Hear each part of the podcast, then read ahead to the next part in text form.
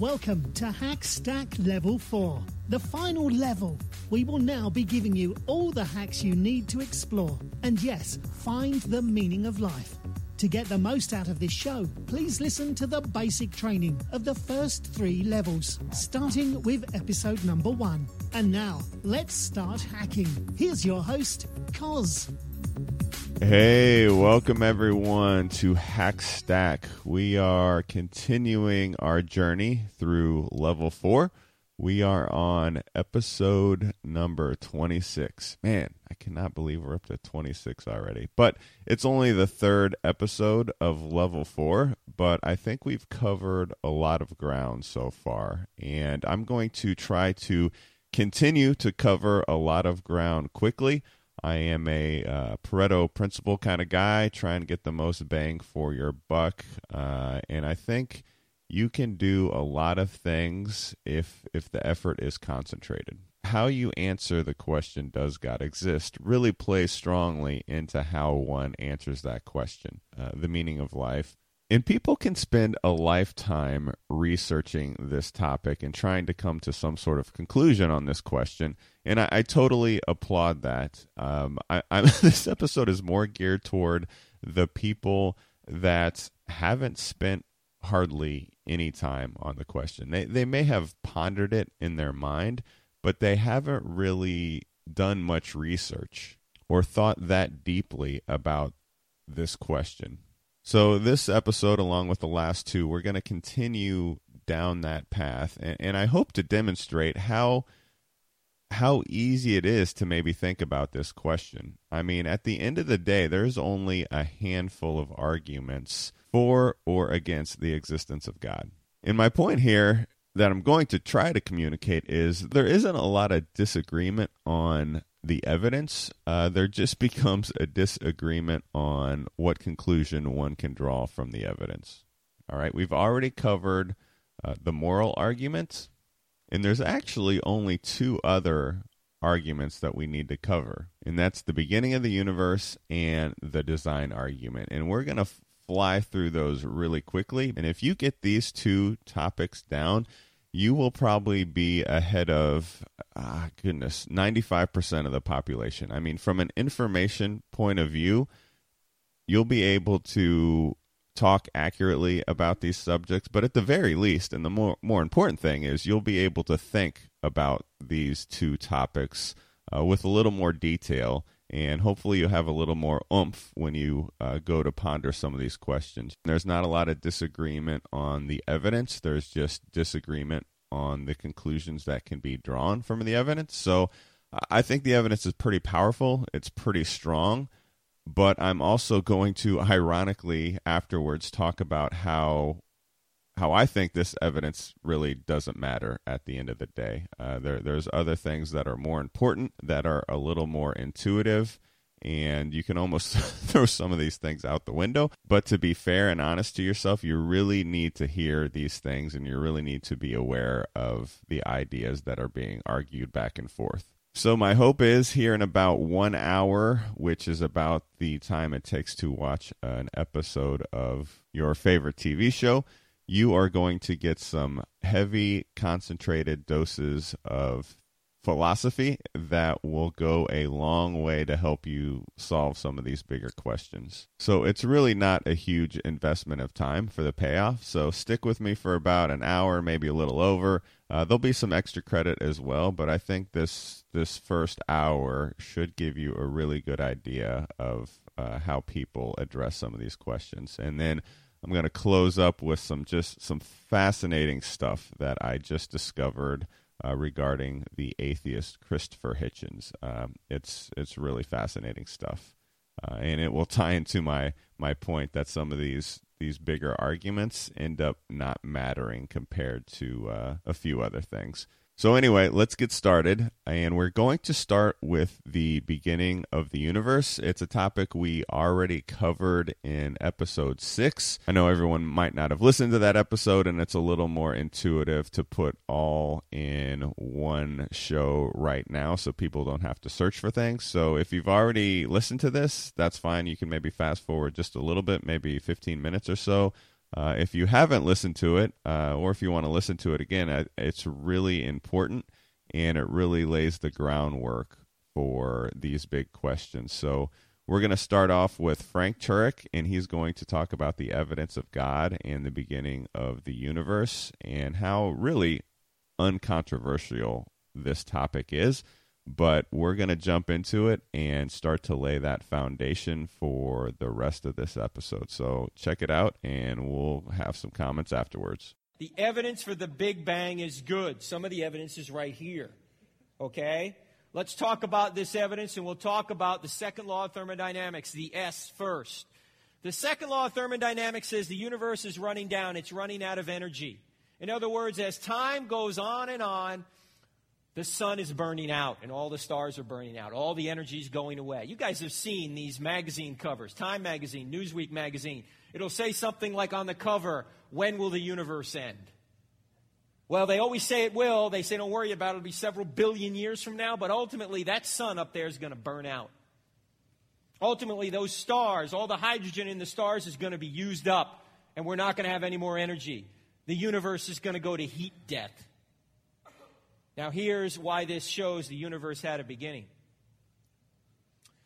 Because if the second law of thermodynamics has been in place forever, ever since the universe began, if it did begin, then, well, let me put it this way. Suppose the universe didn't have a beginning, but the second law of thermodynamics has always been in place. Would that sun still be burning today? No, it would have burned up a long time ago, right? Because it only has so much energy in it. And so if it was if it's been burning from all eternity, it would have burned out a long time ago. Just like your car.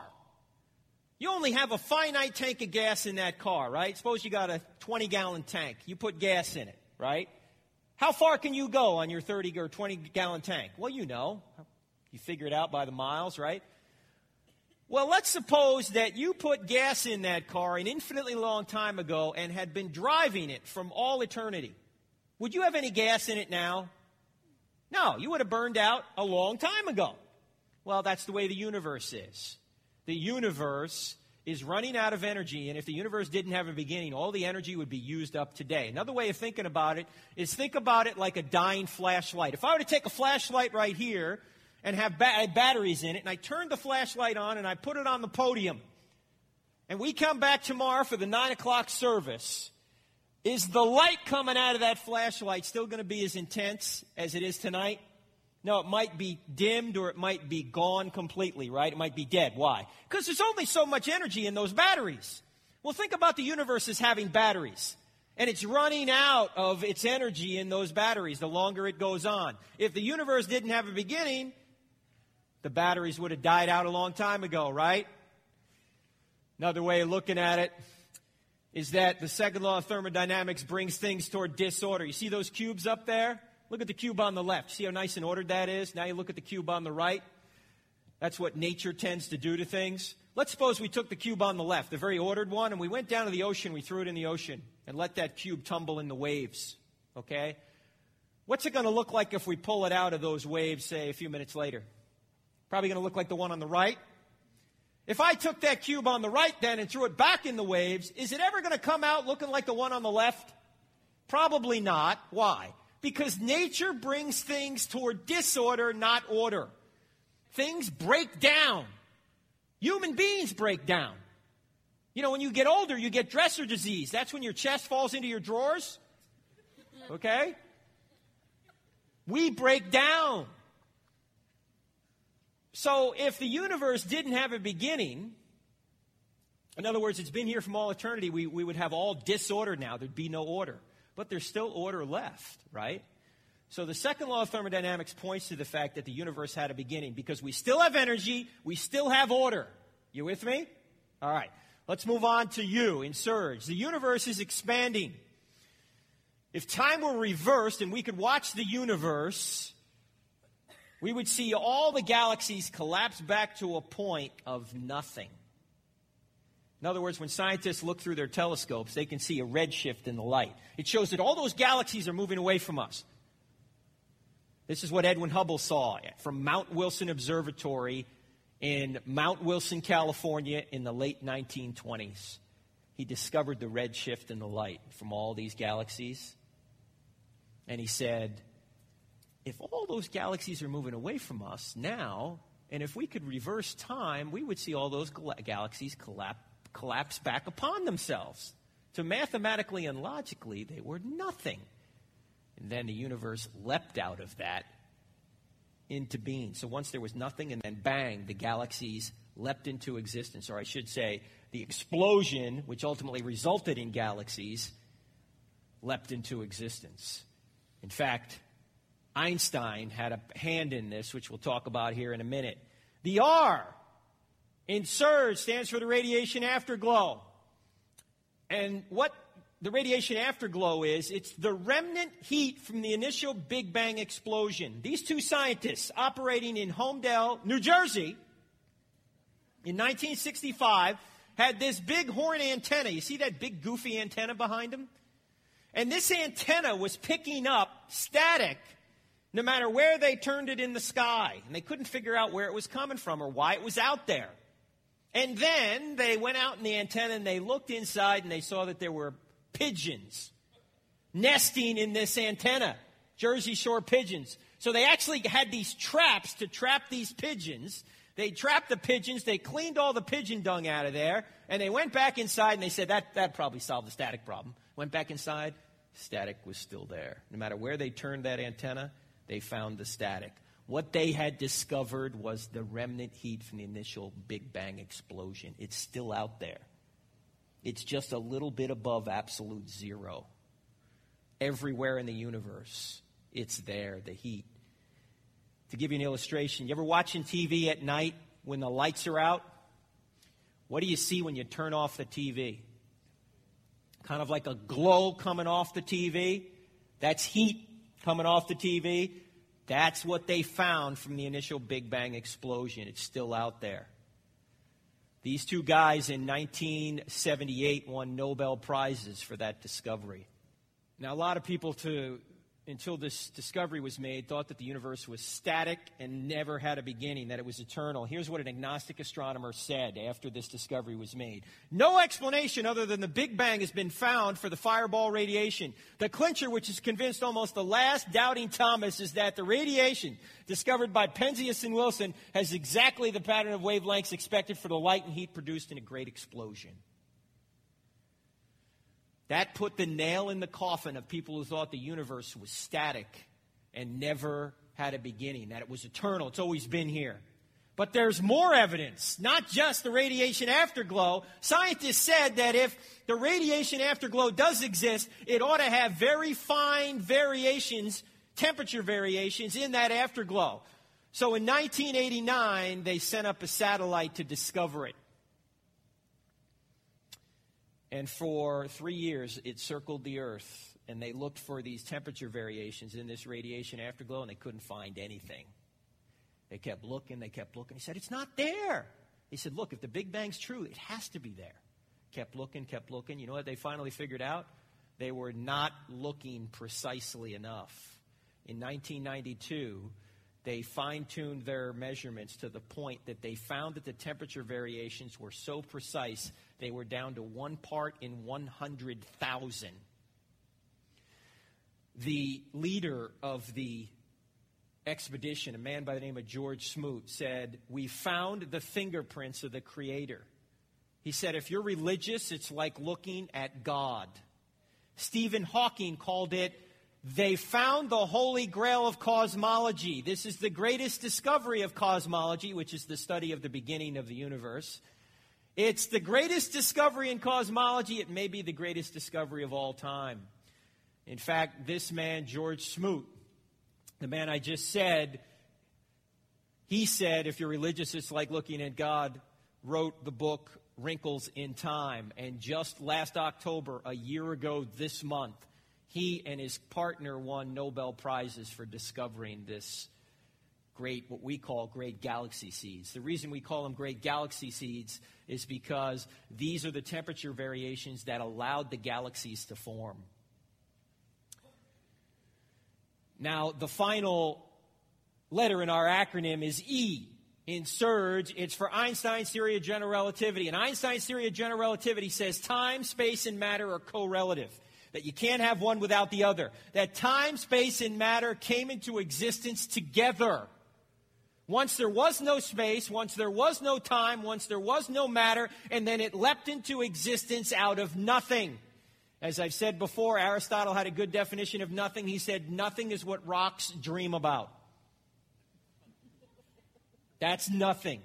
And the entire space time continuum leapt into existence out of that. Einstein's theory has been proven accurate to five decimal points. It did have a beginning. If it had a beginning, it must have had a beginner. Now, Einstein, for a while, didn't want the universe to have a beginning. In fact, he called his general relativity calculations irritating. Irritating? Robert Jastrow, an agnostic astronomer, wrote, That's awfully emotional language for a discussion about some mathematical formulas. What did he mean by that? Because scientists don't always tell you the truth. Because they don't want the conclusion that the evidence leads to to be true. It's irritating to them personally. They don't want there to be a God. Einstein, for a while, didn't want that either. But in 1929, Edwin Hubble invited Einstein out to his observatory in Mount Wilson, California. And he said, Al, come on out. Take a look in the telescope, and you will see what I see. Einstein came out, saw the red shift in the light, saw that the galaxies were moving away from us, and at that point he went, uh oh.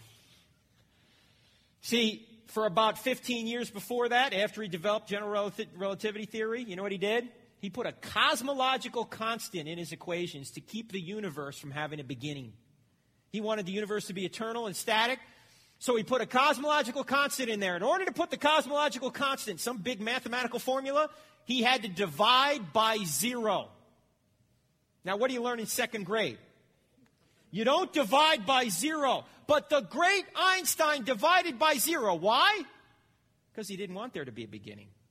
But when he saw the confirming evidence of the redshift in the light, even Einstein said, I can't keep this charade up any longer.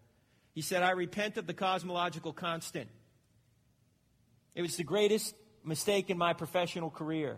I don't care about the details now. All I want to know is the mind of God. Now, Einstein, to our knowledge, never became a Christian, never even became a theist. He was a pantheist. When he was asked, What kind of God do you believe in? He said, I believe in the God of Spinoza. Spinoza was a pantheist from the 1600s. A God, a, a God of a pantheistic God, as you know, is God of God is all. God is me, God is you, God is the grass, God is the trees. Now, that doesn't seem very logical to me. Here's Einstein's evidence pointing to a theistic God Yet, personally, he says, I believe in a pantheistic God. What does that tell you? People don't always follow the evidence, do they? Even their own. Now, there's one more point about the universe having a beginning.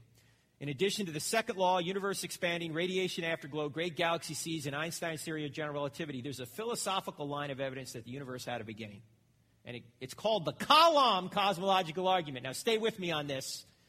All right? Let's look at a timeline, right? Let's say, from your perspective, this would be history, right over here. You're looking at a timeline, right? And we don't know if the universe had a beginning at this point. Let's just say there's a timeline, and somewhere over here represents history. And as we come through history, we get to Adam and Moses and, you know, Jesus maybe being here and Augustine and Thomas Aquinas and all the great heroes of the faith and you ultimately get to today. Here's today, right here. Okay? Tomorrow's not here yet. When tomorrow comes, we had another day, and the timeline gets longer, right? And the day after that, we had another day, Time line gets a little longer. That's not here yet. Here's today. Question What is the definition of an infinite? What is it? Something that has no end, goes on and on and on, right? No end. Well, does our timeline today have an end? Yeah, right? Here's today. It's got an end. So this cannot be an infinite timeline, can it? See, if there were an infinite number of moments before today, today never would have gotten here. And you can't be at the end of an infinite. So no matter how far back we go, we know that this timeline had a beginning. Whether it was billions of years ago, thousands of years ago, let's leave that question to the side for a second. However far back it went, it had to have a beginning. Because you can't be at the end of an infinite, can you? But we are today. So this is known as the Kalam cosmolo- cosmological argument, and it states that time cannot be infinite. All right. Finally, let's point out of, of, of, how people deal with this. This is Robert Jastrow you see on the screen. Jastrow is an agnostic. He's the guy that sits in the same chair Edwin Hubble sat in when eh, Hubble invited Einstein to the observatory. Same place. Mount Wilson, California. He's in his 80s now. And he's not a believer, he's an agnostic. Here's what he says in his book, God and the Astronomers, which he wrote in 1978 and he revised in 1992. In this book, he goes through some of the evidence I just went through, the surge evidence. Here's what he says. He says the astronomical evidence leads to a biblical view of the origin of the world. The essential element in the astronomical and biblical accounts of Genesis is the same. In an interview, he went on to say this Astronomers now found they've painted themselves into a corner because they have proven by their own methods that the world began abruptly in an act of creation to which you can trace the seeds of every star, every planet, every living thing in this cosmos and on the earth. And they have found that all this has happened as a product of forces they cannot hope to discover. Now, get this that there are what I or anyone would call supernatural forces at work is now, I think, a scientifically proven fact. Why? Why is Jastrow admitting there are supernatural forces at work? Because he knows that the entire natural realm was created out of nothing. So if it's not a natural cause that brought it into existence, what must it be? Something beyond the natural, something supernatural. That's what the word means. Supernatural means something beyond the natural. Jastrow, an agnostic astronomer, admits this. Here's the bottom line to the entire thing. If the universe had a beginning, then it must have had a beginner. The evidence leaves us as one of the following two options. Either no one created something out of nothing, which is the atheistic view, right? Or someone created something out of nothing. Now, which view is more reasonable? No one created something out of nothing, or someone created something out of nothing? The best evidence points to the fact that the universe had a beginning. If it had a beginning, it must have had a beginner. Make sense? We're just following the evidence where it leads. Now, you say, how do atheists respond to this? Poorly. Let me give you how Richard Dawkins responds to it. This is Richard Dawkins right here in the God Delusion. Here's what he says He says, God needs an explanation. Who made God, basically? However statistically improbable the entity you seek to explain by invoking a designer, the designer himself has got to be at least as improbable. God is the ultimate Boeing 747. What does he mean by that? Because sometimes we're known to say that to believe that, say, life was created by natural law is like believing that a tornado raging through a junkyard creates a Boeing 747. Right? That doesn't make any sense, does it? Tornadoes don't put things together, they rip things apart. Well, Dawkins is trying to tell us that if you're saying that God created this incredible universe, and he admits it's incredible, he admits it appears designed, he says it's only apparently designed, his main argument is who made God? Right? Look, if you ever get that question, here's how you answer it nobody. Nobody made God. Why? Because God is unmade. Look, there's two possibilities. Either, well, let me back up. Since something exists, something must have always existed, right? Because you can't create yourself, can you? You have to exist prior to creating anything. So, since something exists, we exist. Something must have always existed. There must be something eternal out there, right? Okay? So, if that's so, we have to exist to say it, so we know we exist. If that's so, then there's only one or two possibilities. Either the universe has always existed, or something outside the universe has always existed. Now, we've just given evidence that what? The universe has not always existed. Time, space, and matter came into existence out of nothing. So it must be something outside of time, outside of space, outside of matter that has always existed. All right. In fact, let me point out a couple more things that we're going to finish up here. I'm not making this up. This is another explanation from the National Geographic magazine in October 1999. Self generating universes. Multiple universes grow like branches from a tree trunk in a model that allows the universe to create itself. What? One scientist in the article admitted, he said, it's sort of like we're brushing our ignorance under the rug of the very early universe. Exactly. One atheist is very, very honest. This is Anthony Kenny, who's an atheist. He wrote this. He said, according to the Big Bang Theory, the whole matter of the universe began to exist at a particular time in the remote past. A proponent of such a theory, at least if he's an atheist, must believe that the matter of the universe came from nothing and by nothing. Exactly. The universe did come from nothing and by nothing if you're an atheist. That's not an explanation. That's not a good one in my mind. There must be a cause where that universe came from. In fact, Robert Jastrow, the guy I was talking about before, the agnostic who wrote God and the Astronomers and said there are supernatural forces at work. The very last line of his book, God and the Astronomers, says this. After going through all the evidence, this is worth the price of the book. He says, for the scientist who has lived by his faith in the power of reason, the story ends like a bad dream. He has scaled the mountains of ignorance. He's about to conquer the highest peak as he pulls himself over the final rock. He's greeted by a band of theologians who've been sitting there for centuries.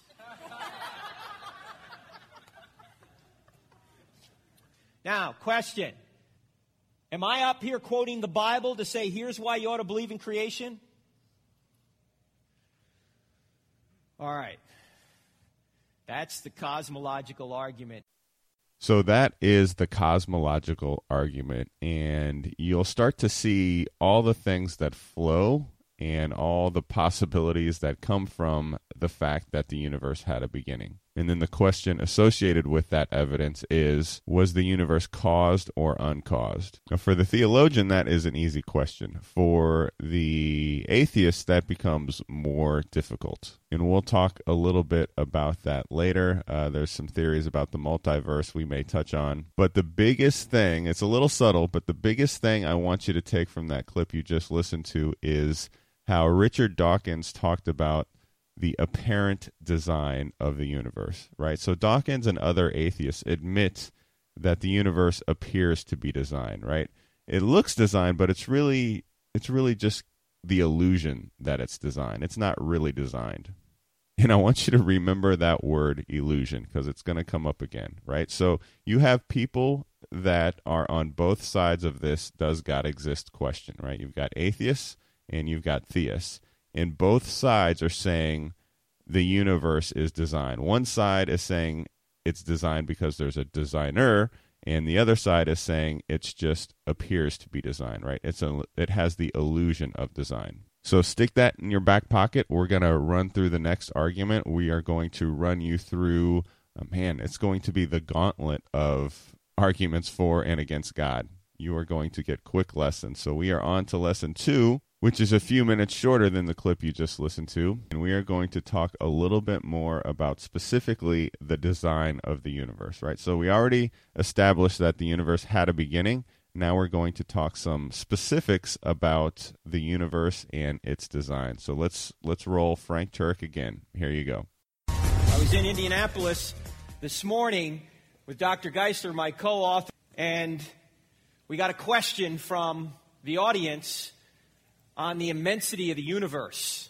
I talked about how last week the fact that we are infinitesimal in terms of size, our solar system, to the rest of the universe. And the question came from the audience this morning well, why do we think there's a God? And why is all this material out there? Why is all this space out there, which we'll get to tonight? And Dr. Geisler had an answer. He said, let's go to Psalm 8. Take, take a look at Psalm 8 for a second. When I consider your heavens, the work of your fingers, the moon and the stars, which you have set in place, what is man that you are mindful of him? This is the question we got this morning. When I consider how awesome this universe is, what do you care about little old me? You just look up in the sky and you go, unbelievable. And hopefully, after tonight, you'll have some more insight into why the universe is unbelievable because we're going to get into the design of the universe tonight. Last time we talked about the fact that the universe exploded into being out of nothing. Einstein's theory of general relativity says that time, space, and matter leapt into existence out of nothing. So it must be something outside of time, outside of space, outside of matter that brought it into existence. It can't be a natural cause that created the universe because nature itself was created. So if it's not a natural cause, it must be a supernatural cause. But now we need to deal with the question when the universe exploded into being, did it do so with any sort of specificity, or was it, did it was just like a chaotic explosion, like something just blew up and things went out randomly? We're about to see that it was not a chaotic explosion. This week we're going to give the teleological argument. And here's the teleological argument. Fancy word for design. Don't be put off by it. Design argument, Greek word telos. All right, means design or purpose. And the design argument goes like this Every design had a designer. The universe and life have highly complex design. Therefore, the universe and life had a designer. I don't think we need to prove argument one, or premise one, I should say. Every design had a designer. We know that. In fact, uh, we'll touch on that a little bit. The key point, though, we need to deal with is point B. The universe and life have highly complex design. Is that true? You guys ready to go? This is the old William Paley watch argument. If you're walking in the woods and you found this diamond studded Rolex, you would immediately assume natural law created that, right? No, you would say what? There's got to be a watchmaker. The wind, the rain, erosion doesn't just put together watches, there's always a watchmaker. Well, William Paley came up with this argument. He said every watch implies a watchmaker. So the question is is the universe like a watch or is it not designed at all? That's what we're going to look at. In order to do this, we're going to talk about science. We've already talked about science in, in argument one, cosmological argument. We're going to really need to define what we mean by science. And if someone were to thrust a microphone in front of your face and say, What is science? What would you say? Very good. Observation, experiment, and evaluation. You're trying to find knowledge, he said. Very good definition. In fact, Sir Francis Bacon, I think, had a very a simpler definition. Yours is, is, uh, is probably more complex, a better definition. But he said true knowledge is knowledge by causes. In other words, science is a search for causes, right? That's what you're trying to do when you do science. You're trying to discover what caused a particular effect, right? Now, stay with me on this. I think observation and repetition are important, evaluation, as you said, but hold on. There are two types of causes. Here they are. First type of cause non intelligent or natural cause. Okay? Like gravity. That's a cause, right? If I drop this remote, it's going to go to the ground. What caused that? Gravity. Bang. Right? Takes it right to the ground. But there's another type of cause that scientists don't talk about too often, and that is an intelligent cause. What's an intelligent cause? Well, it could be supernatural, or it could just be a person, say, putting this presentation together, right? That's an intelligent cause. Or you, right now, you're writing. That's an intelligent cause. Somebody writing is an intelligent cause. If somebody finds this tablet in the woods, they're not going to go, oh, look, the raccoons came up here and did that, right? Now, unfortunately, what people do is they rule out intelligent causes before they look at the evidence. And so they only can come to a natural cause, which means that they say that only natural causes are scientific causes. I think that's stupid, and I'll show you why. Anyone ever been to the Grand Canyon? Right? You've been to the Grand Canyon? Beautiful geologic formation, right? You can see the canyon there. You see a tree in the foreground, rim in the background. Now, when you try and posit a cause for the Grand Canyon, Do you have to assume that some intelligent being, like a big God, stuck his finger down in the, the canyon down there, to, or down in the earth to create a canyon? No. What, what could have caused a canyon like that? A lot of water, right? You bring a lot of water, and you can figure out that a canyon's caused by natural forces. How do we know? Well, through observation and repetition, we can take water and put it on a landmass and we'll get a canyon or a gully. Do it over and over again, right? Okay? Observation and repetition. Doesn't have to be an intelligent cause doing this, does it? Now, can everybody see the difference between this geologic formation, the Grand Canyon, and this geologic formation, Mount Rushmore? What caused the faces on Mount Rushmore? Certainly not erosion, but not natural erosion. Why? Because you can work through observation and repetition from now till doomsday, throwing wind, rain, water out a bunch of rock. You'll never get the four presidents on Mount Rushmore there, right? You realize that's an intelligent cause. You with me so far? All right, let's keep moving. All I'm saying here, the two types of causes natural cause, intelligent cause. Natural cause, Grand Canyon, intelligent cause, Mount Rushmore. Let's take Mount Rushmore for a second. Now, stay with me on this. This is important stuff.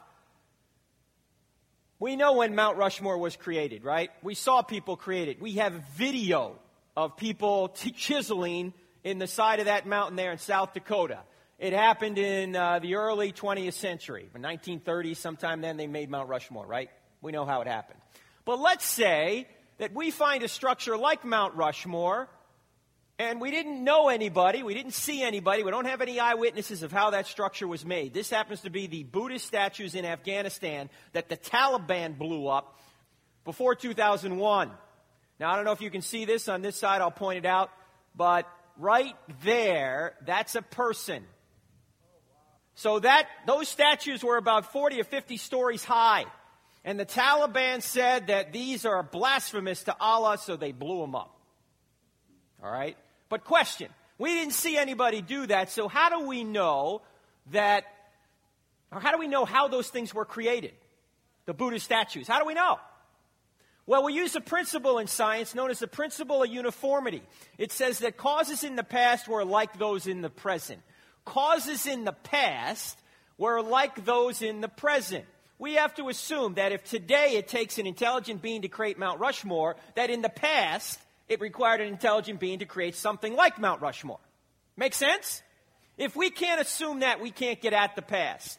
Every cop show that you've ever seen on TV uses a type of science that's not observation and repetition like our standard definition. It's called forensic science, right? Police use this all the time. They got to figure out a murder. The only way they can do it is look at clues and piece things together. They can't go back in time. They can't bring the, the victims back to life and figure out, you know, let's observe this from another, from across the street. Or they can't do any of that. They can only look at clues and forensically figure out what happened. And that's the way they figure out the past. That's what we're going to do when we look at the universe. We're going to use forensic science to try and discover if the universe was designed or not. So we're going to apply this to, to the universe and life, this idea of forensic science and the principle of uniformity. How many are with me so far? All right. Let's go. Let's take a look at the universe. What caused the universe? There's only two possibilities either intelligence or non intelligence, right? There's no other third alternative. This is called the law of the excluded middle in logic. It's either one or the other. Either intelligence or non intelligence. Either it was created by an intelligent designer, i.e., a supreme being like God, or it was created by natural law. Now, actually, if you remember from last week, we've already disproved it could have been natural law. It could have been natural law. Why? Because we said that nature itself was created. But anyway, let's just keep going and see where we wind up. What we're going to do is we're going to ask the question is the universe designed or was it brought together by natural law? Maybe it exploded into being out of nothing, but then it just exploded randomly after that. You know, I mean, there was no design to it. All right?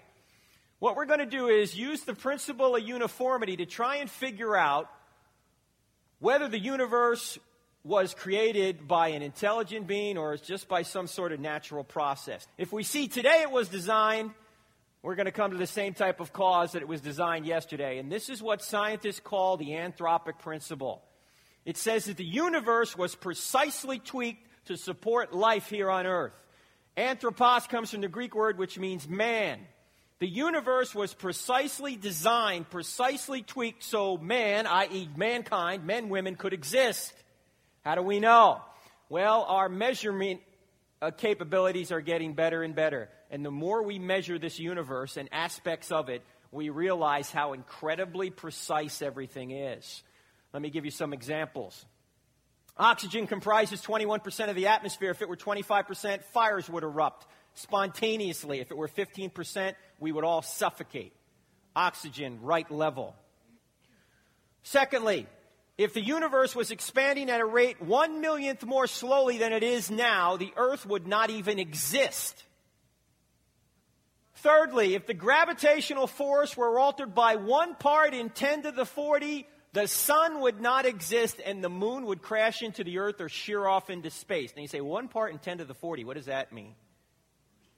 It's very infinitesimal change. Any scientists in here? What does one part in 10 to the 40 mean? Anyone want to explain it? Yes, sir. Go ahead. A decimal point, 40 zeros, and a 1 at the end. Let me give you an illustration of this. Suppose I had a long tape measure from that side of the auditorium all the way to the other side of the auditorium by the door, right? and there it's broken up, it's inches. Okay? Let's say gravity is set right here. It could be set over here, it could be set over here, regardless of what the, the units of setting are. Just let's just say it's that long. If gravity set here, if we moved it an inch, life would end. There'd be no life. Well, I just lied to you. You know why? because the scale is not from that wall to that wall. The scale is the entire width of the universe. And if gravity was moved by one inch on that scale, we'd never be here to know about it. That's how precisely tweaked the universe is. Take a look at our solar system. There we are, third rock from the sun, right? We are at the right position in the universe and in the right position in the solar system for life to exist. If we were a little bit closer to, a little bit further from the sun, we either burn up or we'd freeze. If the axial tilt wasn't 23 degrees, 23 and a half degrees, we wouldn't be here. You know what keeps the universe or keeps our axial tilt at 23 degrees? The moon. If we didn't have that moon, we wouldn't be here. Our axial tilt would wobble, which would mean what? It would mean it would get extremely cold and extremely hot. 23 degrees, just right. If the Earth rotation wasn't 24 hours, we wouldn't be here. If it was faster, the wind velocities across the surface of the Earth would be too great for life. And if it was slower, it would get too hot during the day and too cold during the night. If Jupiter wasn't in its current orbit, we wouldn't be here. Couple of reasons. Jupiter's orbit is the right orbit for us. If Jupiter's orbit was more elliptical than circular, it would pull us out of our circular orbit, which means we'd sometimes get too close to the sun and sometimes we'd get too far away from it. We'd either burn up or we'd freeze. But Jupiter also acts as a cosmic vacuum cleaner. It attracts all the cosmic space junk and all the meteors to it rather than us. In fact, if you take a close up look at Jupiter, do you see those purple marks on Jupiter? Those purple marks are comet fragment strikes that are bigger than the Earth. Now, take our solar system, right? Now, think about our solar system. How big is our solar system compared to our galaxy? Well, first of all, in order to give you perspective, we'd have to shrink our galaxy down to the size of the continental United States. How big would our solar system be if the galaxy, our galaxy was the size of the continental United States? Our solar system would be the size of a quarter on the floor of the Nevada desert, and we'd be a microscopic speck of dust on that quarter. That's why the guy today was asking, why would God care about a microscopic speck of dust on a quarter? What do you think we would think about God and about his creation if the heavens ended at the cloud tops. That was it. That's the whole show, the whole universe right there. That's it. No further. We wouldn't get this sense of awe, would we? But when you think about the immensity of the universe and we're a quarter, a speck of dust on a quarter in the continental United States, you realize, man, whoever put this together is awesome. Yeah, that's the point. So there's a lot of interesting analogies in that clip about how precisely tweaked this universe is.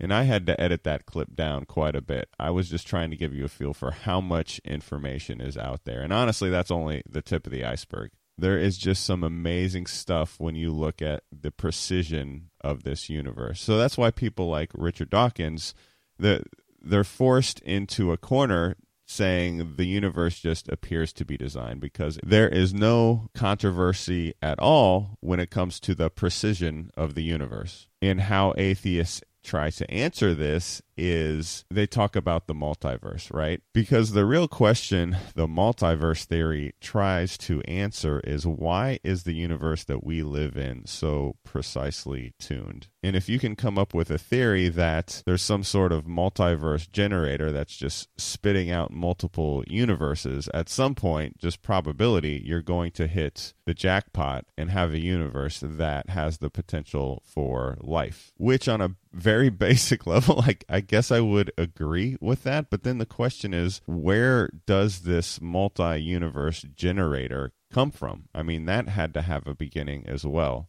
So the problem is is just push one step back. So then the question would become, okay, did this multi universe generator did that have a beginning or was that eternal? And then you see you'd be faced with the same set of problems. But the biggest problem with the multiverse theory is there is no evidence. I mean, I've looked, you've, you've people are desperate to find it, but there is no evidence for multiple universes. Uh, and, and it shouldn't be that hard to figure out why, because if there was a a universe that caused this universe or there's multiple universes outside of our current universe that's the problem right it would be outside of the universe and you you couldn't have natural physical evidence for that if it's not in our natural physical world so this discussion of illusion seems to be uh, I don't know. In my opinion, it seems to be a relatively feeble attempt to explain the the common sense evidence of what's going on. But again, let's march on. Let's continue to go through the uh, gauntlet of arguments for the existence of God. This clip is even shorter, and it's going to touch on the design of life. So I'll have a few comments afterwards, and then I'll also discuss my theory as to why some of these more traditional arguments don't matter a whole lot and where where the real argument lies and where people tend to draw a line in the sand and some people don't even realize they're drawing that line. But not to get ahead of ourselves, let's listen to uh, this next clip. This is a one celled amoeba. Now, in Darwin's day, as I mentioned earlier, they didn't think this was anything really too complicated. They thought this was just a blob of protoplasm, not much to it. Well, that's not the case, because we know a lot more now. Here's what we know. First of all, let's talk about the fact again, there's only two possibilities. Either the first life came into existence by intelligence or by non intelligence, right? There's no other possibility. Either there was intelligence behind it or there wasn't. All right? So, we're going to use that same principle we've been using, that principle of uniformity. Was the first life created by intelligent design or natural law? And we're going to figure out by using the principle of uniformity that if we find today that an amoeba and the minimal amount of life is designed, then we're going to assume that yesterday, however far back you go, it also required intelligence, right? Now, today it could come together by natural law, then we'll assume that yesterday it came together by natural law. You with me? All right. In order to do this, I got to take you to your breakfast table. How many like alphabet cereal? Let's suppose you want to have a bowl of alphabet cereal one day. You come down, you're a teenager, you come downstairs, and you see the alphabet cereal is knocked over on the table, and on the placemat, the letter spelled, take out the garbage, mom. What are you going to assume? The cat knocked the box over? Earthquake shook the house? No, you're going to say that's intelligent design from an intelligent being, right? Why? Well, you know, from now to doomsday, if you try and knock that alphabet cereal over, you'll never get take out the garbage mom. Natural laws don't do that. That's always a sign from an intelligent being. Or let's suppose you're laying out on the beach and you see in the clouds, drink Coke. What do you assume? Unusual cloud formation? No. Even though you didn't see the skywriter up there, you knew he had to be up there at some point because only minds create messages. And that's what this is it's a message. So if only minds can create take out the garbage mom or drink Coke, only minds can, can create DNA. What's DNA? DNA is a four letter genetic alphabet that is in every living thing. You have DNA, I have DNA, a dog has DNA, a banana has DNA. And a DNA, this four letter genetic alphabet, communicates information. It codes your makeup, if you will, your physical makeup. It's like a software program. And these four letters communicate information much like our 26 letter genetic alphabet or 26 letter English alphabet communicates information, except the English alphabet has 26 letters, this one only has four. Now, the question is how much DNA is in a one celled amoeba? The point I want to make here is, is that DNA can communicate a message like take out the garbage mom, except in living things, it's a lot more complicated than take out the garbage mom. How much information, DNA information, is in a one celled amoeba? What I'm about to tell you is not from a Christian, it's actually from Richard Dawkins, our atheist, Darwinist, evolutionist friend, who wrote the book The God Delusion. In previous years, he wrote a book called The Blind Watchmaker. And in his book, The Blind Watchmaker, Dawkins admits that the amount of information in a one celled amoeba is about equivalent to a thousand complete sets of Encyclopedia Britannica. A thousand complete sets of Encyclopedia Britannica in an amoeba. How big's an amoeba? Well, let's put it this way you can put several hundred in, in an inch if you lined them up. And in each one, you've got a thousand complete sets of Encyclopedia Britannica. Now, to believe that that resulted by natural law without intelligence is like believing that the Library of Congress resulted from an explosion in a printing shop. I don't have enough faith to believe that. The first life requires intelligent cause. It requires an intelligent cause. In fact, the four letter genetic alphabet, I don't have time to share this little video, but the, four, the little video says this the DNA of one human cell equals 5 million pages of information. That's 25,200 page books worth of information in every cell in your body. All of that is crammed into the nucleus of a cell, which is one one hundredth the width of a human hair. There are 25,200 page books in a cell, the nucleus of which is a hundredth the width of a human hair and you have about 100 trillion cells. How could the four blind forces of nature create any of this? What are they? There's only, when we talk about natural law, natural law doesn't do anything. Natural law simply describes what the four natural forces do. Anyone know what the four natural forces are? What are they? No, no, no. What? Go ahead. No, no, that's not it. That was, that's what Aristotle thought. You're going wind, fire. No, no, no. Well, I already mentioned one of them. Gravity's one. Gravity, electromagnetism, and the strong and weak nuclear forces. Those are the only four natural forces that we know about. The Darwinists, the evolutionists, have to figure out how we could get 25,200 page books in a cell by those four natural forces. They have to figure out how a one celled amoeba with a thousand complete sets of Encyclopedia Britannica came into existence by four natural forces gravity, strong and weak nuclear forces, and electromagnetism. How did that happen? And by the way, where did gravity, the strong and weak nuclear forces, and electromagnetism come from? Ever think about that? I mean, we talked about you have to believe you'd have to believe that an explosion in a printing shop created the Library of Congress. Well, the Darwinists can't even explain where the printing shop came from. Right? What caused human life? Let's just do this and we'll finish up. There's a thousand volumes for a one celled amoeba. How about the human brain?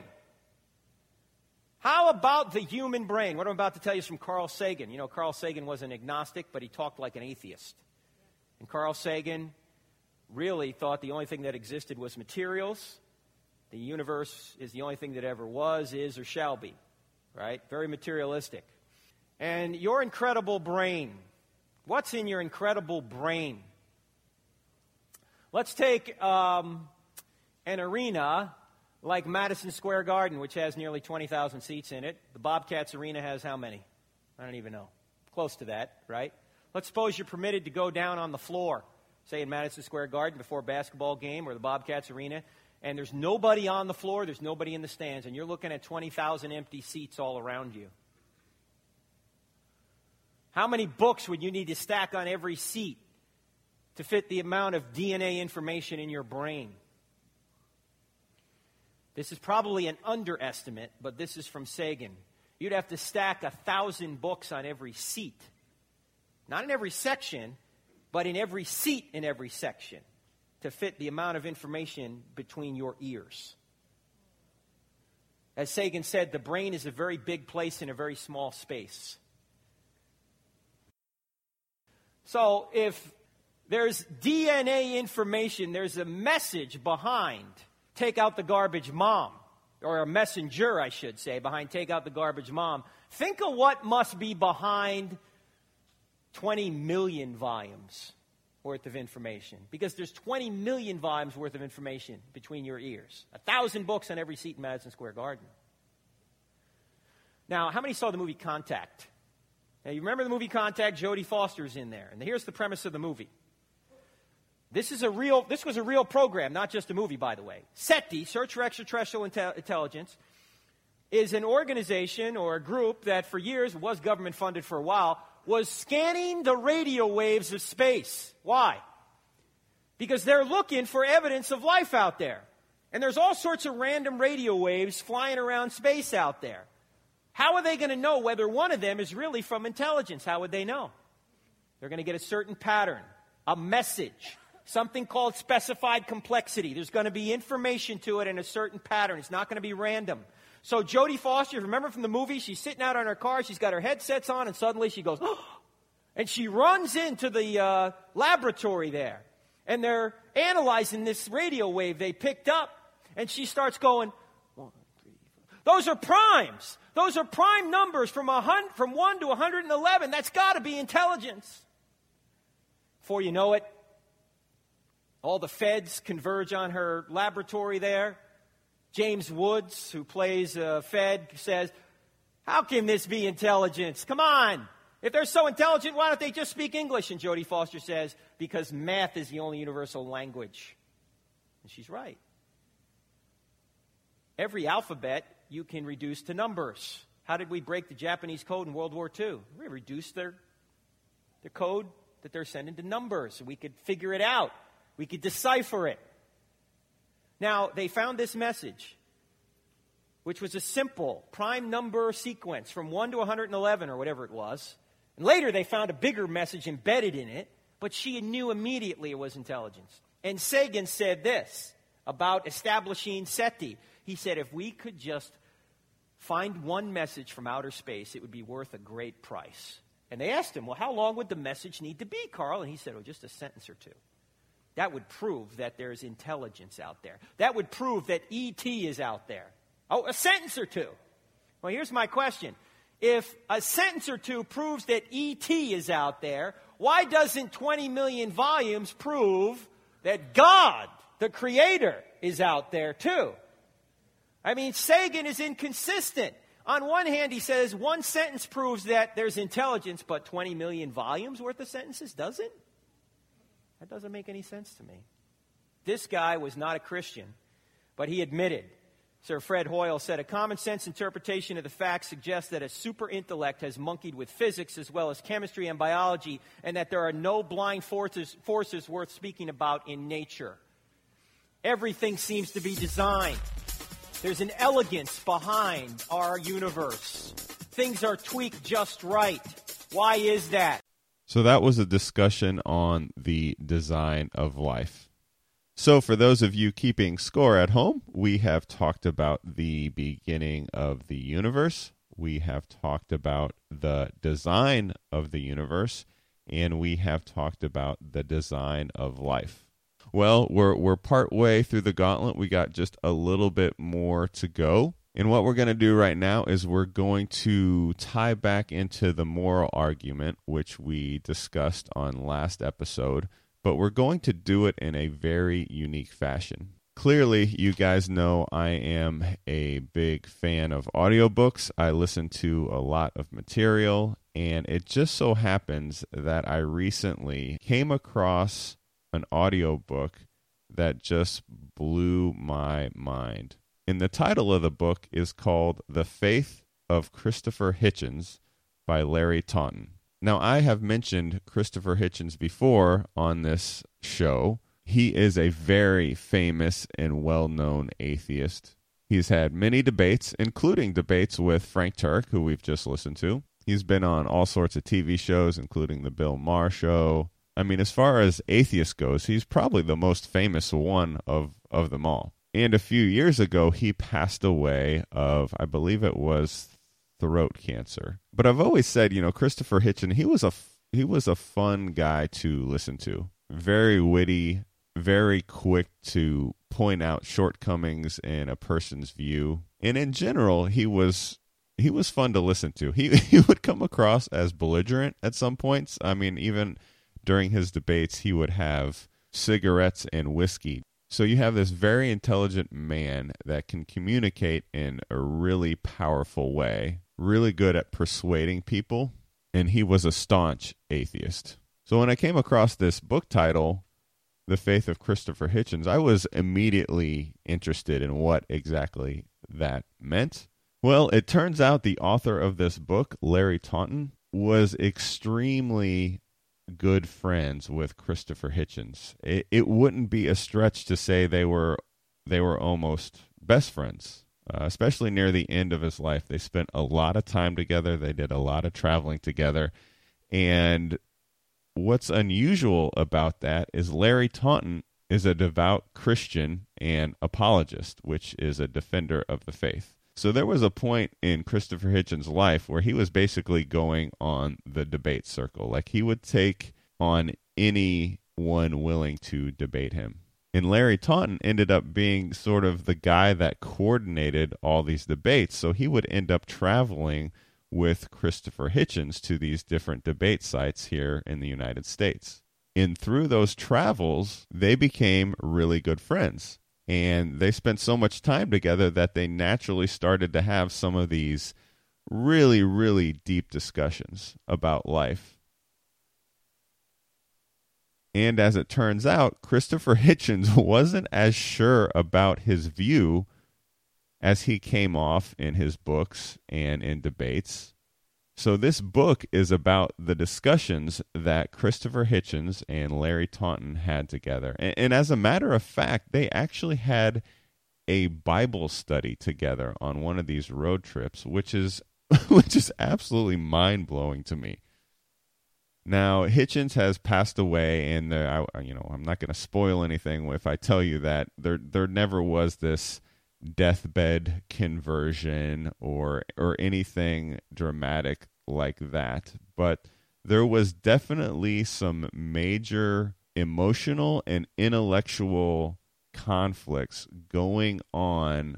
And before I play this clip just think back to the the last episode right? The own it episode Brussels sprouts right? If if you're an atheist and you're talking about morality if you're being honest and if you're being consistent you have to admit that not liking the taste of Brussels sprouts is a is the same thing as disliking murder. Like it's it's all subjective. But Christopher Hitchens had a huge problem with owning that position of atheism. So even though I think the cosmological argument and the design argument are important and need to be addressed, this clip is going to illustrate why I think those don't matter as much as the morality argument. And then there's one other thing I'm going to play after that, and that will complete the gauntlet but I just want to play this clip for you to get a feel for how conflicted he was. He's so conflicted that he often talked about keeping two sets of books, right? One book for his public image, I guess is the best way to put it, and then another set of books for just the real intellectual and emotional struggles that this guy had. So the clip actually starts off with a Bible verse that I actually just keep in there more more for me because it, it kind of reminds me of discussions with one of my brother who is not a Christian. And it basically says, a long time or short time, I'm going to be around for you to discuss this topic until you come to some sort of resolution. And Larry, you know, when Larry Taunton wrote this book, he realized that his buddy was dying, so he he was on a mission to try and answer some of these really really big and really really hard questions with Hitchens uh, and he made some progress, but at the end of the day, it's it's a decision that Christopher Hitchens himself had to make. And this is just a really fascinating discussion about uh, that journey that Hitchens was on. And he even mentions some other famous atheists like Sam Harris and Richard Dawkins, which we will discuss afterwards as well. But for now, uh, check this out. Then Agrippa said to Paul, do you think that in such a short time you can persuade me to be a Christian? Paul replied, Short time or long, I pray to God that not only you, but all who are listening to me today may become what I am, except for these chains. Acts chapter 26, verses 28 through 29. But Hitchens was also correct in saying that he was more divided than most. His dividedness, however, wasn't all hypocrisy or intellectual posturing. For Hitchens, keeping two sets of books often meant that he had two real aspects of his personality and of his real beliefs that existed in real tension. One that he would reveal to the public, and another that he revealed only to certain people. I have already hinted at the deep conflict within him. The conflict was much more than abortion or adopting a pro war stance in defense of Western ideals. It was a conflict that had much more than religious overtones, yet had deep spiritual implications. He wasn't merely the author of a best selling book. He was out to change the world with his comrades, just as in the heady days of his Vietnam War protests. Christopher Hitchens rides again. Even so, there were signs of fissures, no, of fault lines in his atheistic worldview. Deep into our discussion, Christopher made a passing reference to Princeton bioethicist Peter Singer. Singer is quite possibly the most influential philosopher of the second half of the 20th century and beyond. In 1975, he published Animal Liberation, thus giving rise to the modern animal rights movement. Once, when dining with Singer in his hometown of Melbourne, Australia, I listened as he explained his animal rights philosophy. A vegetarian for obvious reasons. He ordered gnocchi. I ordered kangaroo. I'm not sure what compelled me to do it. Well, maybe I do. He is the most philosophically consistent atheist I have ever met. Dangerously so. Journalist Kevin Toolis writes of him What is legitimate for Singer is just plain murder for other people. It is Singer's view that man is an animal like any other and that he deserves no special status among the various species. That is, he argues, a residual of Christian thought. Worse, he has argued that parents should get 28 days with a newborn child to determine if they want to keep it or euthanize it. Isn't this where atheism, pushed to its natural outcome, takes you? Perhaps Hitchens wasn't expecting me to know who Singer was. It certainly seems he did not expect me to pursue a discussion about him. What followed was interesting. Me. I don't get the sense that you would seek to airbrush out, as some of the new atheists might, the crimes of the Soviet regimes. CH. I don't think they do. I think there are people like Peter Singer, for example, who do appear to be, if not relativists, crude utilitarians, perhaps. And though actually some of the boundaries between us and other animal species are being made fuzzier by discoveries in the genome, me, but he seems like he's willing to take his atheism to its logical conclusion. CH. Yeah, he does. Me. In an alarming way. CH. He does, that's right. Me. Does this not alarm you? CH. Yes, it does. And it interests me, too. Me. How does it alarm you? CH. Singer, there's no discipline. There's no faith. There's no atheist dogma that means I have to do what he says, so he can't legislate for me. I don't have, we don't have bishops. We don't have priests. We don't have popes. Me. But do you think Peter Singer is consistent? CH. Well, there's. He, I think, has relished in forcing people to adopt what he thinks of as consistency. You know, I think of particularly in the question of animal rights and saying to people, by what right would you say that a baby kangaroo had more or less rights than your own daughter? Me. I get the impression that Singer would say effectively, and perhaps you know him personally, CH, I don't. Me. I get the impression that he would say, Hey, look, Dawkins, Hitchens, these guys want to kick out the foundations of Western civilization, but retain some of the superstructure of a Judeo Christian worldview. That's no good. We've got to take our atheism all the way to its logical conclusion. You, as an atheist, find that alarming? What is it? CH. Yes. Me. What alarms you? CH. The way I'd rather put it, for now, is that I'm aware that, because I've been busy on other fronts, that I have a, I think I have an, uh, postponed sort of reckoning with Mr. Singer at some point that I must get ready to have. I think I must do some more reading and do some more debating with him, and also with some of the other animal rights. I do feel that the others clear his throat. There's a postponed confrontation that isn't postponable for much longer. I was stunned by this conversation. Again, I remind the listener that this was my first time to meet Christopher Hitchens, and this was not at all what I expected of one of atheism's leading lights. If you're going to lead an atheist movement, then your movement must be about, well, atheism. It must be defined by it. Yet here he was essentially repudiating what logically flows at the most basic level from an atheistic worldview that there is no God, and as a consequence, man is no greater value than any other species.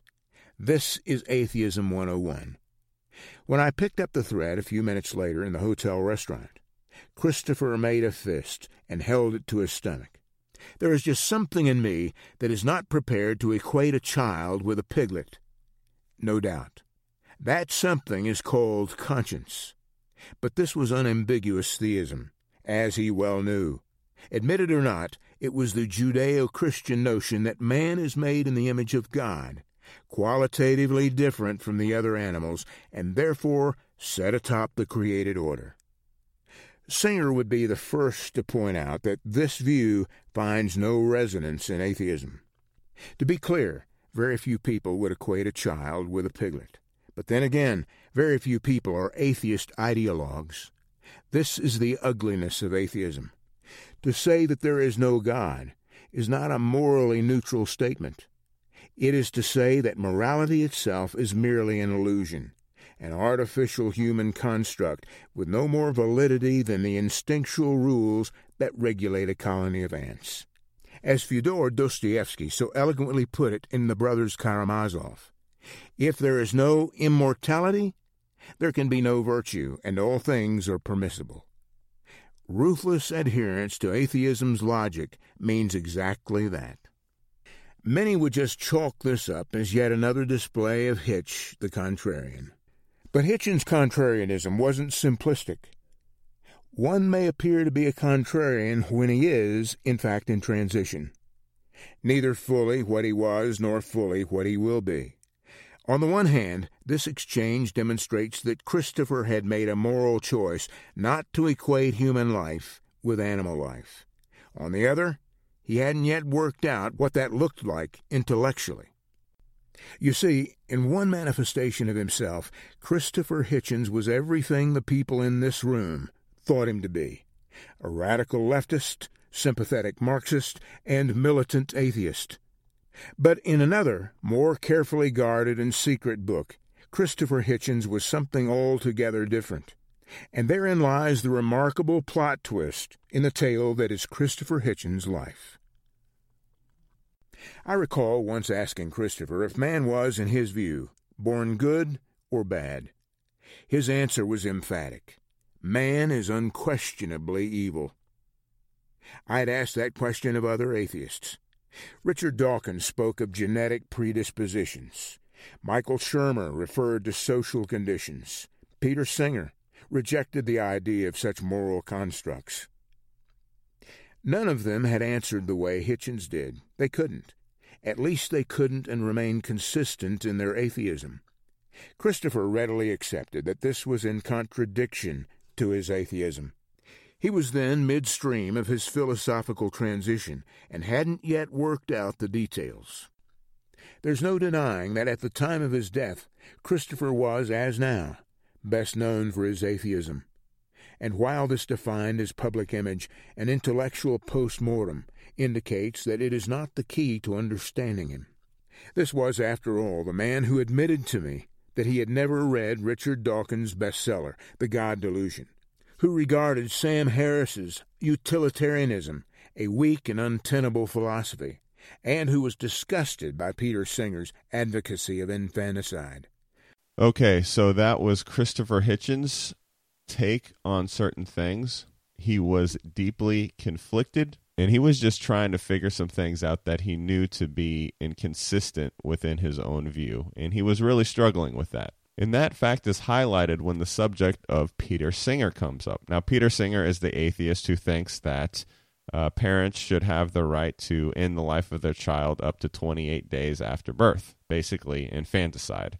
Now, I have no idea why 28 days is a magic number, but anyway, he feels that parents should be able to basically kill their children. So Larry Taunton asks Christopher Hitchens about Peter Singer, and he says, Hey, do you think Peter Singer is consistent? And you'll notice how, as Larry recounts the story, Christopher Hitchens stutters and fumbles for his words for a little bit. And, and I just want you to remember what what a tell that is. It's sort of a, a lead indicator that someone is a little unsure of their position. And I'll talk about that a little bit more in just a little bit. But for now I wanna I wanna mention one other thing that was talked about in that clip we just listened to. And that is some of the names of the other atheists that were mentioned in that clip. Uh, there's I guess there's four really famous atheists right now that have uh, that sell a lot of books and and are relatively famous in regards to these type of topics. And, and those four people are one, obviously Christopher Hitchens, who we've been talking about. The other is Richard Dawkins. Daniel Dennett is another one who who we haven't mentioned yet, but he's another one just to kind of be aware of.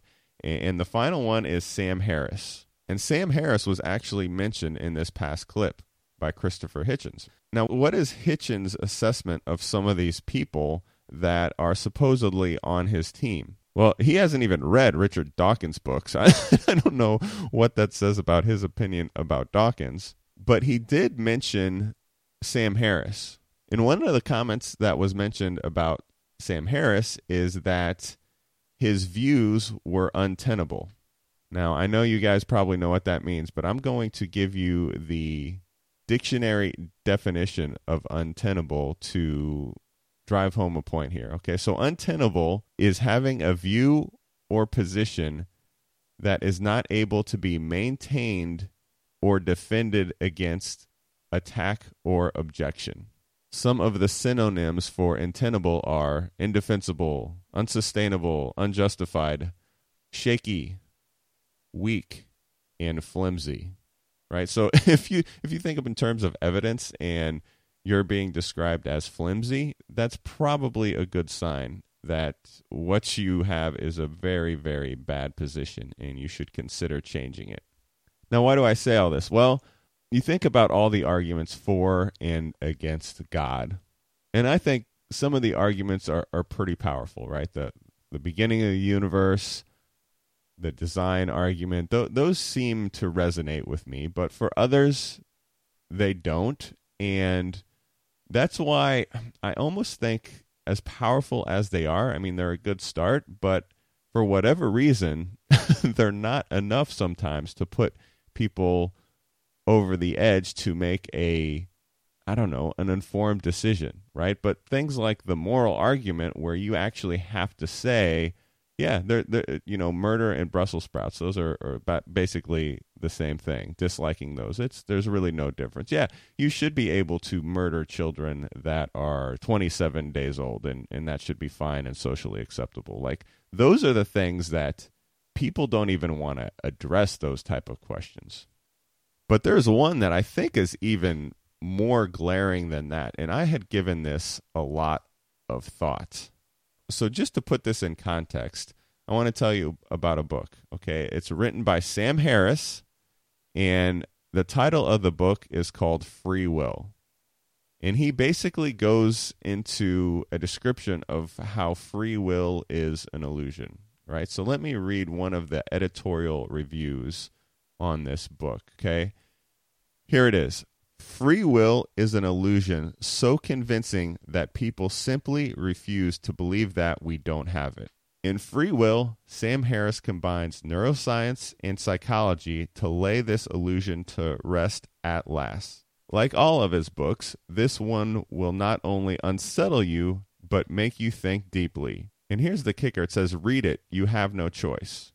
And that's by Jerry Coyne, professor of ecology and evolution at the University of Chicago. Now, now think about that.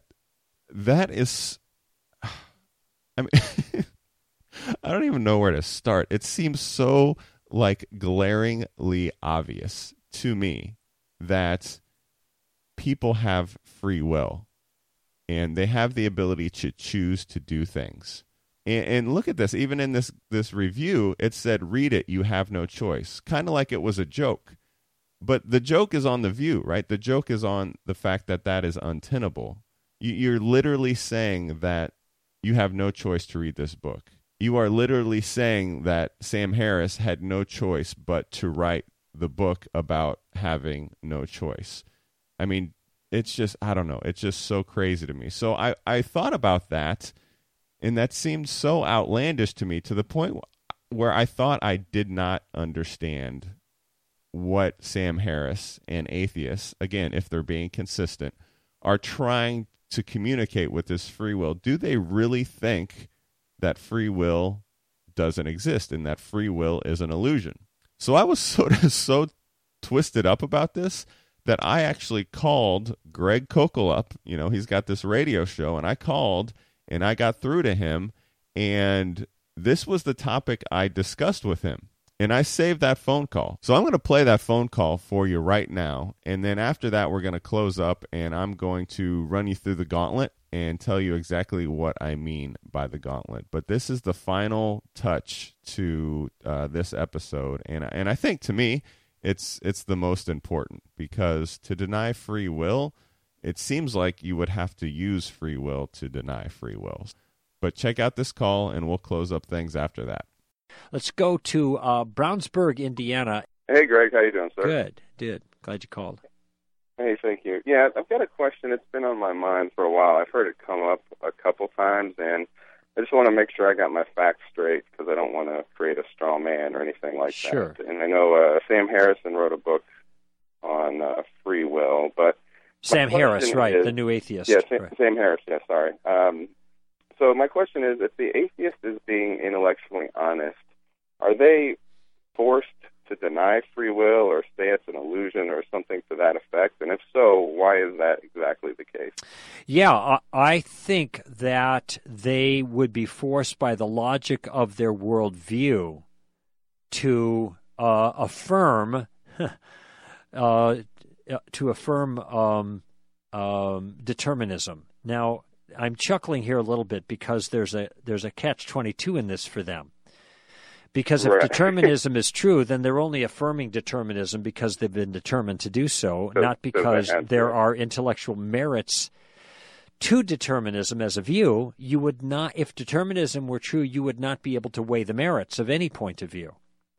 Okay. But I don't see how their view escapes the charge uh, for this reason.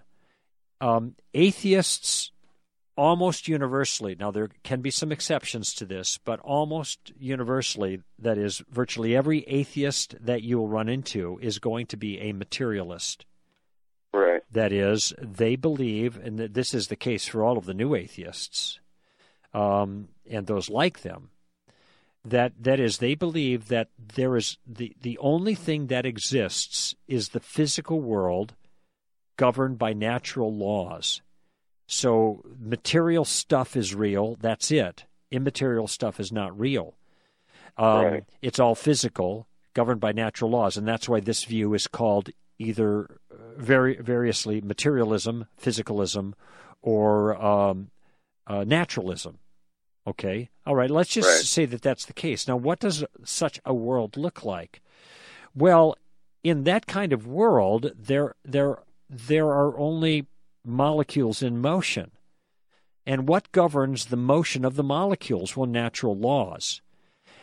Therefore, any particular event that takes place is the result of some prior event that caused it. So, dominoes, oh. just think of dominoes falling. Okay. I was thinking pinball machine is the same Okay, there's then. well the problem with pinball machines is you've got somebody that's pulling the pulling the spring ball Ah, that's okay. firing the pinball out. So you have an agent that's making a decision, Okay. okay? But but purely physical things are not agents. They are just objects. Right. And if objects respond when another object hits it, it doesn't choose to respond. It responds by virtue of physical necessity. You Okay. have one domino fall against the other. The force of the first domino causes the second domino to fall. The second domino doesn't choose. It is an event causation. Its falling is caused by a prior event, and it is an event that causes another event, the domino after it to fall. So just think of falling dominoes. No Right. choices there. Now, if the universe is completely, if, if, if you can exhaust your description of reality by physical descriptions of physical things operating by natural law, there is no place in that world for acts of freedom Okay. because acts of freedom are done by an agent, and an agent is a conscious entity that is capable of initiating a causal chain. It, So if, if that's true, would would it literally Sam Harris had no choice to write his book on free will? That's Is right. that- Uh, okay. I mean, yes, like and I mean literally, literally, literally. If he is physically determined, he is not choosing anything. And in fact, I have an article here, uh, or a portion of it, about three years ago. Um, Richard, not Richard Dawkins, but Stephen Hawking and um, his his uh, co-author Mlodinow, I can't remember his first name. I'm looking for it. Um, wrote a book called uh, The Grand Design. And the grand design is uh, an explanation of everything, basically. And their point in their book, The Grand Design, is that there is no grand design, that physics is everything, and we are all determined. Um, that's one of their points, at least. And so I actually have a portion of this in front of me, and uh, and I I take time to explain how, if physics is everything, one has to ask the question: What uh, did the laws of physics determine the order of the words on the pages of the book, The Grand Design? Right. Um, because if physics is everything, then that would have to be the case. But I suspect that Professors Hawking and Mlodinow uh, pondered the evidence for their theories, considered the implications of the facts. They posited their conclusions, then chose the right words, and selected the precise order that would best communicate their views and persuade readers of the rationality of their point. Notice all of those words I emphasized all require a choice. right. But if physics is everything, there is no choice. So there's a massive contradiction here. Yeah, it seems pretty glaring, and it it seems in my experience that not many atheists are aware of that shortcoming of their view. And uh, this is a fair thing to ask of an atheist. If atheism is true, and, and this is where you may need to ask a, uh, an information question at the front end Right. of your conversation, Right. what kind of atheist are you? Are you a materialistic atheist? Okay, That is so what a- are the choices there? Materialistic and what else? well, What you could be you could be a dualist atheist. That is, you could believe in the material world and the immaterial world, or you could be a uh, you could be a monist. That that is, you believe only in the immaterial world and not in the physical world. That the physical world is an illusion. You could be uh, kind of a uh, I don't know Platonistic atheist or something like that. But those are the options. Um, most atheists are are materialists. Right. Um, the, all an atheist require atheist atheism is, and there's confusion on this, unfortunately, means Right. a, a belief that there is no God. It's the rejection of the idea that God exists. It's affirming the proposition God does Okay, not exist. Okay, okay. so you could affirm that in three uh, with three different views of reality, but generally Right. it's it, it is not a dualist view, and it isn't a view that only immaterial things exist. Um, Right. It's rather a materialist point of view. But you could clarify that, and it will show that you know a little bit about atheism, maybe even more than the atheist knows. That there's different varieties. So all the all the new atheists are materialists, Yes. correct? Yeah. Okay. As and far as I can tell. Popular, well, Yeah, yeah, and then most of the popular culture reads their books, so yeah, and so that's why I think it's safe to assume that. But then Okay. once once that is, th- th- then you get clear on that. Then fine. Then you could say, okay, so nothing but physical things exist. Okay, causes are what? Agent, uh, they're event causations. They're molecules banging Right. against each other, right? Okay, now how do you account for free will Right. in Yeah, that so- scenario? So they have no choice but to talk to me, right? Yeah, something like that. I think they're Okay. stuck, and this is why people like Sam Harris are going to have to bite the bullet and say, "Yeah, I guess I'm a I'm a I'm a determinist uh, because I don't see the any other option that you have." Okay. No, no, thank you. That's fair enough. It just seems so glaring. I don't. I mean, Yes, I think so. I mean, And if a determinist, by the way, if there is no free will, I don't know where you get morality. But he has a book that I just bought a couple weeks ago because I'm writing an article that is answering some things in that book. Um, Right. and, his book is on morality from an atheistic perspective, even though you're a determinist. How can you have determinism and morality? Because doesn't right and wrong entail a, a, some some sense of freedom in order to be held responsible? yeah, no, that's the, the contradictions are pretty thick. I think you're right. I think they are. Okay. All Well, right, hey, Steve. Greg, I appreciate your time. Yeah, you're welcome. I appreciate your call. Okay, so there you go. Ho- hopefully that made a little bit of sense as to why an atheist has to deny free will. Basically, if we are just physical bodies, kind of like a physical machine, those things, uh, machines cannot make choices. They just react to circumstances and uh, external stimuli, I guess you'd put it. Whereas if decisions are, are being made, uh, then you start to talk about it's it's called mind body duality. So there's a difference between a brain, which is the physical thing, and the mind, which is you know something immaterial. You know when people say what's on your mind, um, they're not talking about what synapses are firing in your brain. So the mind sounds an awful lot like the soul, and that's the path the atheist is not allowed to go down because the soul is definitely an immaterial thing. And if only material things exist, then it can't be possible for a soul to exist.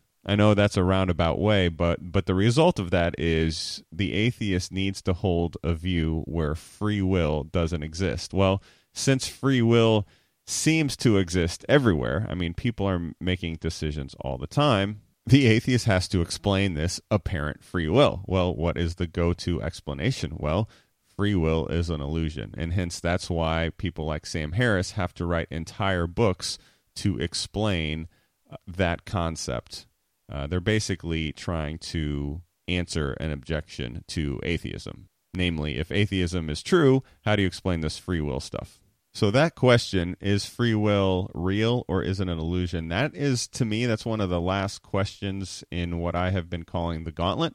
So we are going to run the gauntlet and I'm I'm going to actually explain a little bit more why I've been saying that. I guess I should make that a little more clear since I've referenced it several times. So, a gauntlet is basically an armored glove that was worn in medieval times. And to signify a battle or a fight, a knight would take off that glove and throw it on the ground. And that was basically just saying, hey, it's game on. This is about to go down. There's also a more modern connotation to that, and it's called running the gauntlet. And that's basically where there's two parallel rows of soldiers that face each other, and then someone runs through that row, and as they're running through that row, the soldiers on each side of him are attacking him. And this was actually a form of punishment. Sometimes it was considered a rite of passage, for, but for the most part, if you're running the gauntlet, you're gonna you're gonna get beat up. So metaphorically, I'm calling this running the atheist gauntlet because if you're going to be an atheist, you have to accept certain things. And we sort of hinted on this a little bit last episode, you know, with owning your view and realizing the shortcomings. Well, this is an extension of it, but these are just back to back to back to back questions. And you'll notice the response is is eerily the same, or I would say suspiciously the same each time. Now, I, would like to, to think I've already run the Theist Gauntlet, right? I've I've gone through some of the challenges and they seem pretty daunting, but after I run through them, I was like, oh, you know, that's that wasn't so bad. The the biggest challenge of which is why would a good God allow evil to exist? And we actually talked about that on last episode. And I think not only can that question be answered, but it's actually strong evidence for the existence of God. So I think I've run the gauntlet on the other side. And now the atheist, if he's going to run through this gauntlet, these are the things that he has to deal with and kind of the, the punishment that he has to take. So this is what it looks like for an atheist to run through the gauntlet. All right, yeah, see? It's all over for you, see? Yeah, yeah. All right, so here you go. Here are the questions in order through the gauntlet that I think you have to run if you're an atheist. Is the universe designed? Yes or no? The answer from the atheist is it appears to be a design, but it just has the, wait for it, it just has the illusion of design. Question number two Is life designed? Here's the answer again. Well, it appears to be designed, but it just has the illusion of design it can easily be explained by things like gravity and the strong and weak nuclear force. Is morality real or not? And this is the one that tripped up Christopher Hitchens. But the answer is morality is just an illusion. I mean, that's what the consistent atheist has to say. Like you think you're just doing right and wrong, but really it's just a social construct. We've agreed upon what is right and wrong, and you're either adhering to that socially acceptable thing or you're not. And this is basically what the entire last episode was about and just how crazy that is. But again, notice it morality is an illusion. Question number four Is free will a bona fide real thing, or is it just illusion? And again, the answer by the atheist is free will is just an illusion. And I can even throw in the question is consciousness an illusion? And at some point I'm just I'm just beating a dead horse cuz the same answer is given. But let me play this 10 second clip just to confirm that yes, even consciousness like being aware of yourself that's just an illusion and here, straight from the horse's mouth, here is, is Sam Harris talking about this. I'm not arguing that consciousness is a reality beyond science or beyond the brain or, or that, that it's, it floats free of the brain at death. I'm not, I'm not making any spooky claims about its, its metaphysics. Uh, what I am saying, however, is that uh, the self is an illusion, the sense of being an ego, an I, a thinker of thoughts in addition to the thought. So there you go. Being a thinker of thoughts and even being aware. That's that's just an illusion. So that's the gauntlet, or that's what I'm calling the gauntlet. Uh, again, these aren't just small questions, and I, I, want you to to realize the difference between a, a difficulty of holding a certain view, like, oh, you know, man, I that's that's hard to explain. I, I don't know. Like that's kind of like a chink in the armor. Um, so there's a difference between having a difficulty and having a defeater. Like this just doesn't make sense. Like this will actually kill a view. And and I think there's I mean going through this atheist gauntlet, there's there's five things, but the last two in particular, I mean, those are to me those are death blows. So the things that you have to admit to be consistent in your atheist, and and that's the key. I mean, most people don't think about that. There's they're completely inconsistent, um, but they're pretty big, right? You have to say the design of the universe is an illusion. The design of life is an illusion. Morality, you know, basic right and wrong. Guess what? That's that's also an illusion. Free will, making decisions, whether that's a big decision or a small decision, like brushing your teeth. Like you didn't decide to do that. It feels like you did, but it's just an illusion. And then finally, consciousness. That's also an illusion. Like a, uh, how, like if it's all an illusion, like how would you even know that it's an illusion? It just seems so counterintuitive. So why did I run you through this five question gauntlet? Well, a, a, few reasons. I mean, if, if you're an atheist, I want you to at least know the shortcomings. I want you to own it, right? I want you to own those shortcomings and at least admit that you agree that all of these things are an illusion. I think a lot of people have stereotypes about people that believe in God. You know, they're not that smart. They they don't think things through too much. They're, they kind of use just blind faith. But at the very least, I would hope now you realize that there are a lot of good reasons to be a theist, right? To be a Christian, to be someone that believes in a monotheistic God. A lot of evidence points that way. I mean, at least you see that us religious folks have some really, really good reasons to believe what we believe. And you atheists might not be as on solid ground as you may have thought. So just ponder those questions. I, I think um, I think you, you saw how difficult those questions were for uh, an, I mean, an intellectual giant like Christopher Hitchens, how he wrestled with those things. And, and honestly, he never resolved those things. And these aren't small questions, right? I, I think how someone answers these questions can have literally eternal ramifications. But if you're interested in that subject, you can you can stick around for the extra credit. But but I just wanted to wrap up this show, you know, and I would just ask you to consider some of those questions and ask yourself if they truly make sense and if that's the the side of this debate you want to uh, cast your ballot, so to speak. So anyway, I hope you guys got a lot to think about on this episode, and we will for sure catch you next time. You know, we only have another maybe just another couple episodes on level four, and then we will be at the top of the pyramid. So um, we'll see what happens from there. But until next time, take care. We'll see you around. Thanks for listening. We hope you found a few nuggets of wisdom that you can apply to your life. Until next time, take action, keep hacking and stacking your way to success.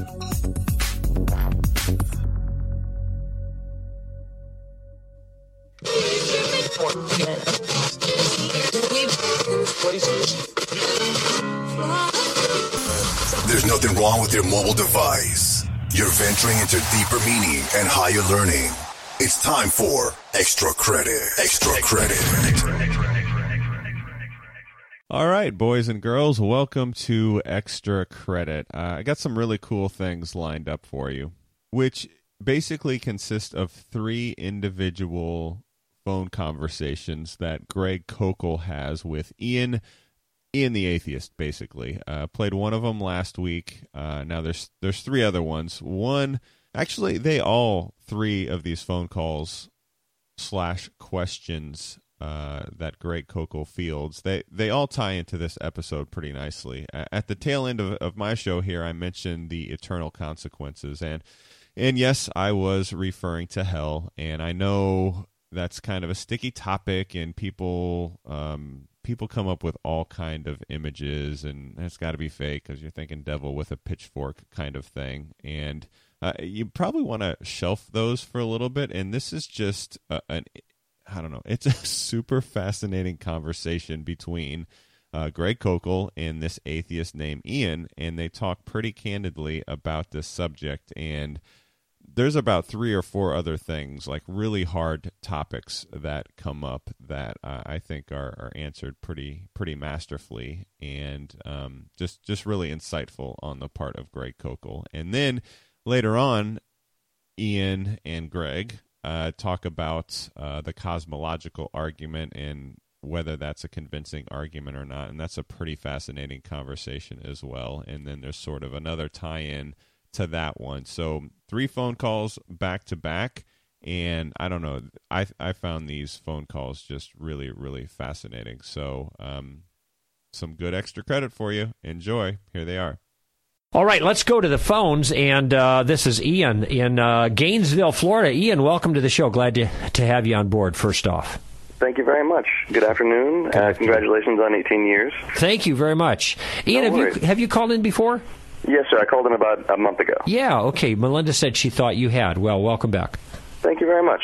Um, so uh, let me start by saying that I, I appreciate that uh, even though that you and I may disagree on on certain issues, that we, we can have a, a polite discussion and sure. kind of air those grievances out. And I have a challenge for you. Okay. All right, are you ready for a challenge?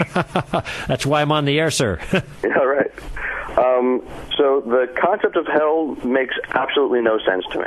Right. Uh, so just so that we're both on the same page, I would like to start by asking you the question: Who goes to hell? People who deserve it. um, okay. I mean, do you want me to say more? I don't mean to be glib. I'm, I'm trying to be terse, though, because I know you're giving me the challenge, so I'm being careful right. about how I respond. And uh, I, the, the answer is uh, okay, hell is a place where justice is ultimately accomplished. Okay. That those who, who, who do wrong by in rebellion against the sovereign of the universe uh, are banished forever from his presence. Okay. Um, would a person that so uh, only through belief in Jesus is someone redeemed from hell. Do I have that understanding correct? Yeah, they do. You do, but I, I have to add something because okay. just saying that much it kind of leaves a false impression. A pardon is offered by the sovereign for all the crimes committed against him, and it is made possible through what he did, actually by becoming a man himself and taking the punishment on himself that we deserve. We can either accept the pardon and therefore receive clemency, or we can deny the pardon and then stand in the dock as guilty and pay the penalty ourselves. That's the choice. Okay but it's it's a it's a, a, cognitive decision. You know, people choose to be pardoned, and and if they if they accept that, if they uh, allow for that, that pardon, if they you know uh, prostrate themselves and accept Jesus, then, exactly. Then yes, that, that's kind of different ways of putting it. Accept Jesus, but essentially it is it is to trust in the provision that God has made through the person of Jesus, and so that's a way of accepting the pardon. It's believing in it, and when I mean believing here, you probably know from listening before, I don't mean just men- mental assent, though certainly that is part of it. You have to believe that Jesus is able to save you before you believe in him to save you. It's okay. kind of like when I, I just got off a plane yesterday, and so I, I believed that the plane could bring me here, but I didn't exercise trust or belief in it in a certain sense until I got on the plane. And so, yes, that's what's necessary. One has to put their trust in Christ and bend their knee, and that's what prostrate, prostrate prostrate themselves before God after a fashion. I think you're right about that. There's a humility that's involved. And if they don't do that, then they receive what they have coming to them.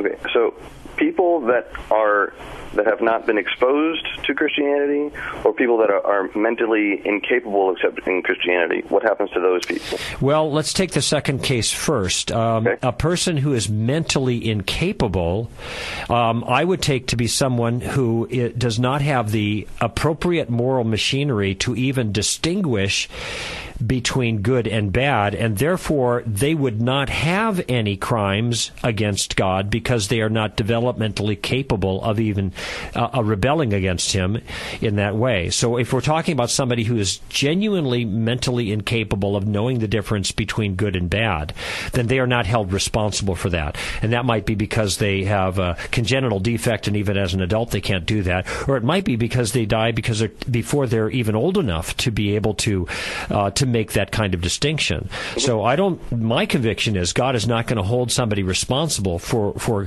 conduct that they had, that they, they, they were developmentally incapable of knowing was immoral. Um, however, those who are capable of doing that, they are going to be held accountable for their behaviors. And and and you just asked then the second part of the question about what are the about those who never heard. And my response is going to be that those people are going to be judged by God justly according to their behaviors.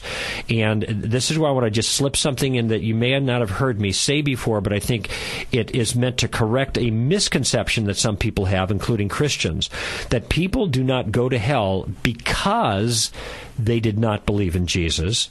That would be like saying somebody died because he didn't go to the doctor people die because a disease kills them, which might have been prevented had they gone to the doctor. In the case of spiritual disease, people are judged because of the, their rebellion against God. Now, it might have been the case that they were saved from that by accepting the pardon that Jesus offers, but if they don't hear about the pardon, the grounds upon which they are judged is still their violation of God's law. And therefore, God is still just in judging them, even if they never hear about a pardon, as long as they're guilty. Does that make sense to you? Um, okay, uh, well, I'll accept that premise, but if if people don't hear about Christianity, then they don't know about God's law, and if they don't know about God's law, then they're still being judged according to a rubric that they, they didn't know about. Right. Yeah, I would understand you. Yeah, that part you got wrong. I we I actually didn't specifically address a portion okay. of what you just said. People don't know about God's law by hearing about Christianity. People already know right and wrong because the law has been written in their hearts.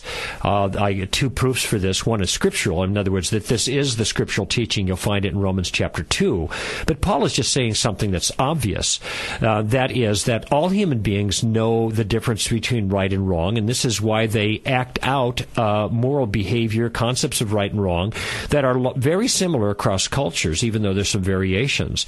So people know right from wrong, and in that same book, Romans, chapter 1, Paul is making it clear that even if they don't have any special message about Jesus, they know from all that's been created that there is a God and that he's a he, there's a certain and that and that that uh, wrong is wrong and right is right. But instead of responding to that, they suppress that truth and then they do it because they want to live out their own autonomous uh, ways, which turn out in most cases to be evil. And he chronicles that a little bit there. But so it isn't so much that people are operating in totally ignorance of God.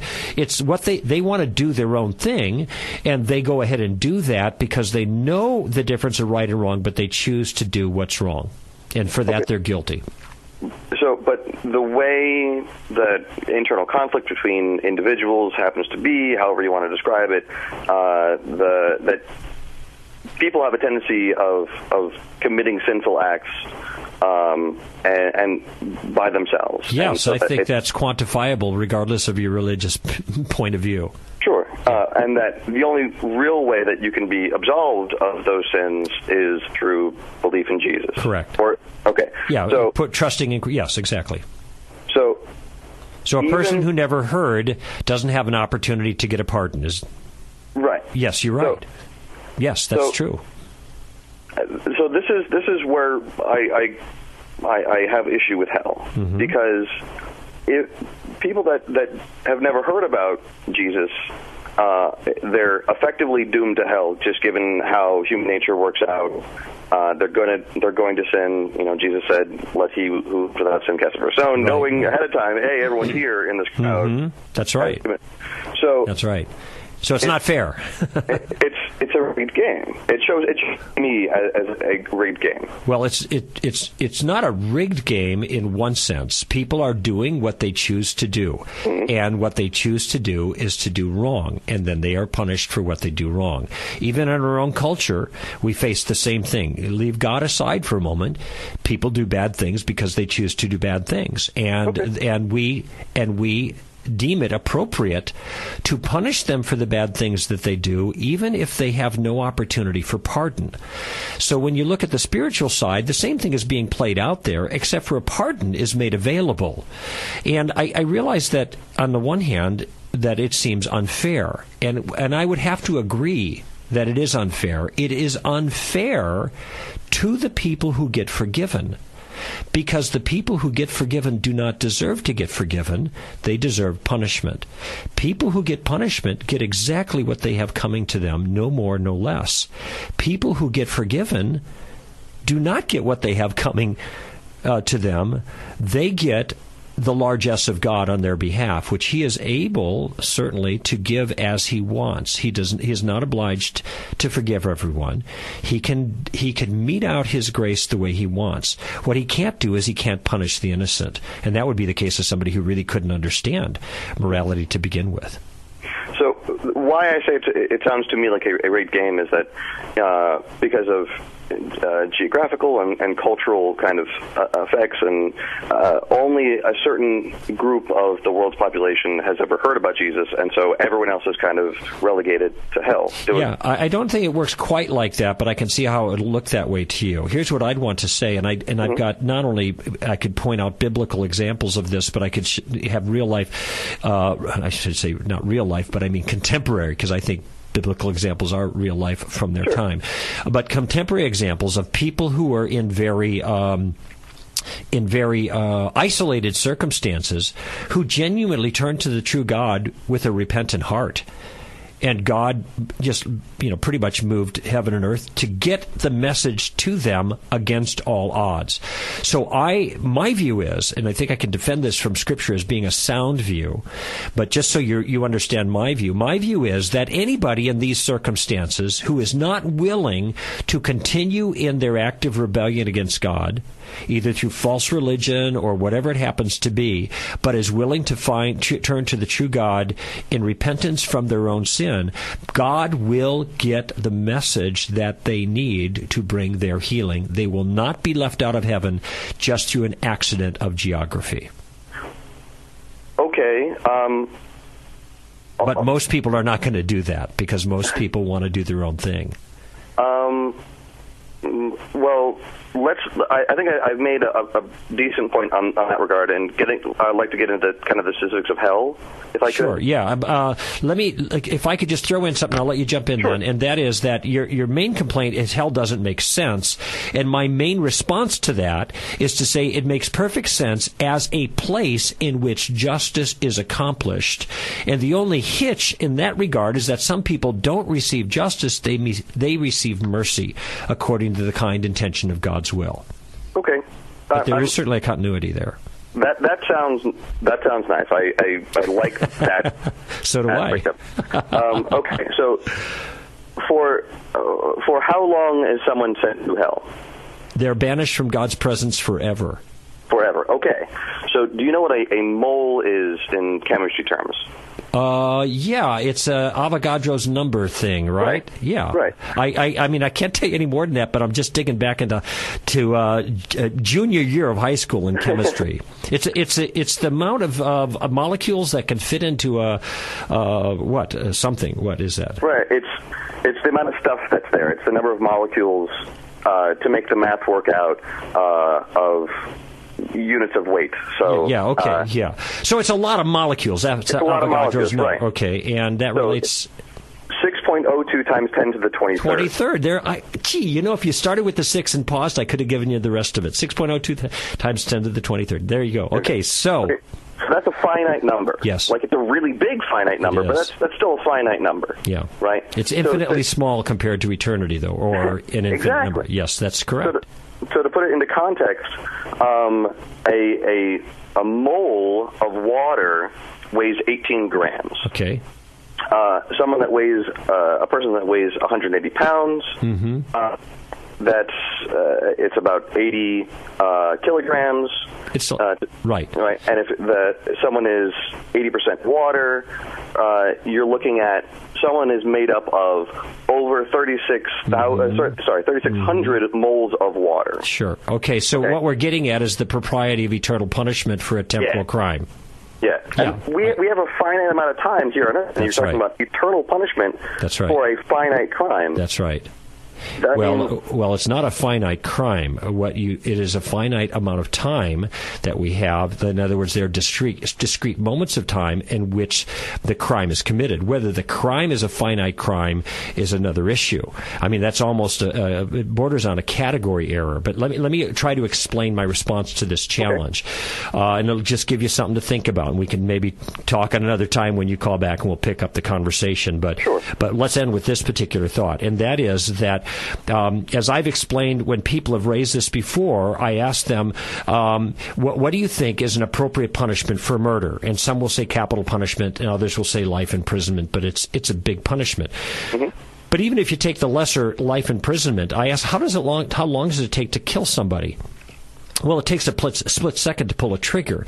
So it, it, you don't really figure out the amount of punishment for the crime based on the amount of time it took to commit the crime. That's a, there- there's a disjuncture there. They're unrelated because the gravity, the moral gravity of a crime is unrelated to the time it took to perform the crime. So um, if we think in this way, I've got a temporal act, that is an act that happened in time for a duration of time, for which I'm paying for a non-duration, that is an eternal amount. That seems to be an inequity. But the but the real issue is what is the nature of the crime and the gravity, it, the moral gravity of the crime itself, unrelated to how much time it took uh, to. Um, uh, to, to perform it. And so if my if my daughters, you know, said something nasty to each other, well, that would be bad. But if my daughter said the exact same nasty thing to me, uh, would you agree that it would be worse? Uh, I, I I would say I'm a, a moral relativist, so I think everything's Okay, All right, all right. So then you would not. So so the fact that that your your if you have a seven-year-old for a seven-year-old to slap your schnauzer, or the same seven-year-old to slap you, this is exactly the same kind of act. On your view, I guess it would. You'd have to say yes, since you're a relativist. There's no moral quality to either of those acts, right? Right. So Okay, well then, then I, I then I'm not going to be what it's. I'm not going to be able to give you an answer that's satisfying. And what's curious about your question is your question implies a basic injustice in the amount of punishment that's given in hell, but you're a guy who doesn't believe in the notion of justice as a moral good to begin with. Well, so your question: Are you just asking me in, in light of my point of view? But certainly not in light of your point of view, because you don't believe in justice to begin with. So, eternal. I, I mean, as a moral good, I, I'm not trying to put words in your mouth, but you just told me you're a relativist, Right. and justice No, I- is a moral good. I, I, I think this conversation is going to carry over onto another break. Well, we'll ha- maybe. Well, we'll just probably. Actually, I think I'm way over time as it is. But why don't you make your your parting comment here, and then we'll we'll pick it up in another time. How's that sound? All right, that that sounds great. Um, so the reason why I called, uh, I, I think this gets to the question of your question. Is you you stated before that uh, uh, opinions uh, and that that philosophies matter, uh, viewpoints matter. I, ideas matter. That's correct. Right, ide- ideas matter, right? So, I, I, in my understanding of morality, uh, that is is self-constructed. Um, I want to see everyone treated fairly because that kind of that makes sense in, in my mind. And you Sure, can okay, that it's, I it's got you, flavored Ian. by, you know, uh, divine insight or however you want to However, call it. But sure. I- Well, it would I be like you because you're subjectivist, so that's that's your view. Okay, I got it. Right. Fair enough. Um, you want everybody to feel fair. So you're you're emotionally troubled that somebody would have a different view than you do.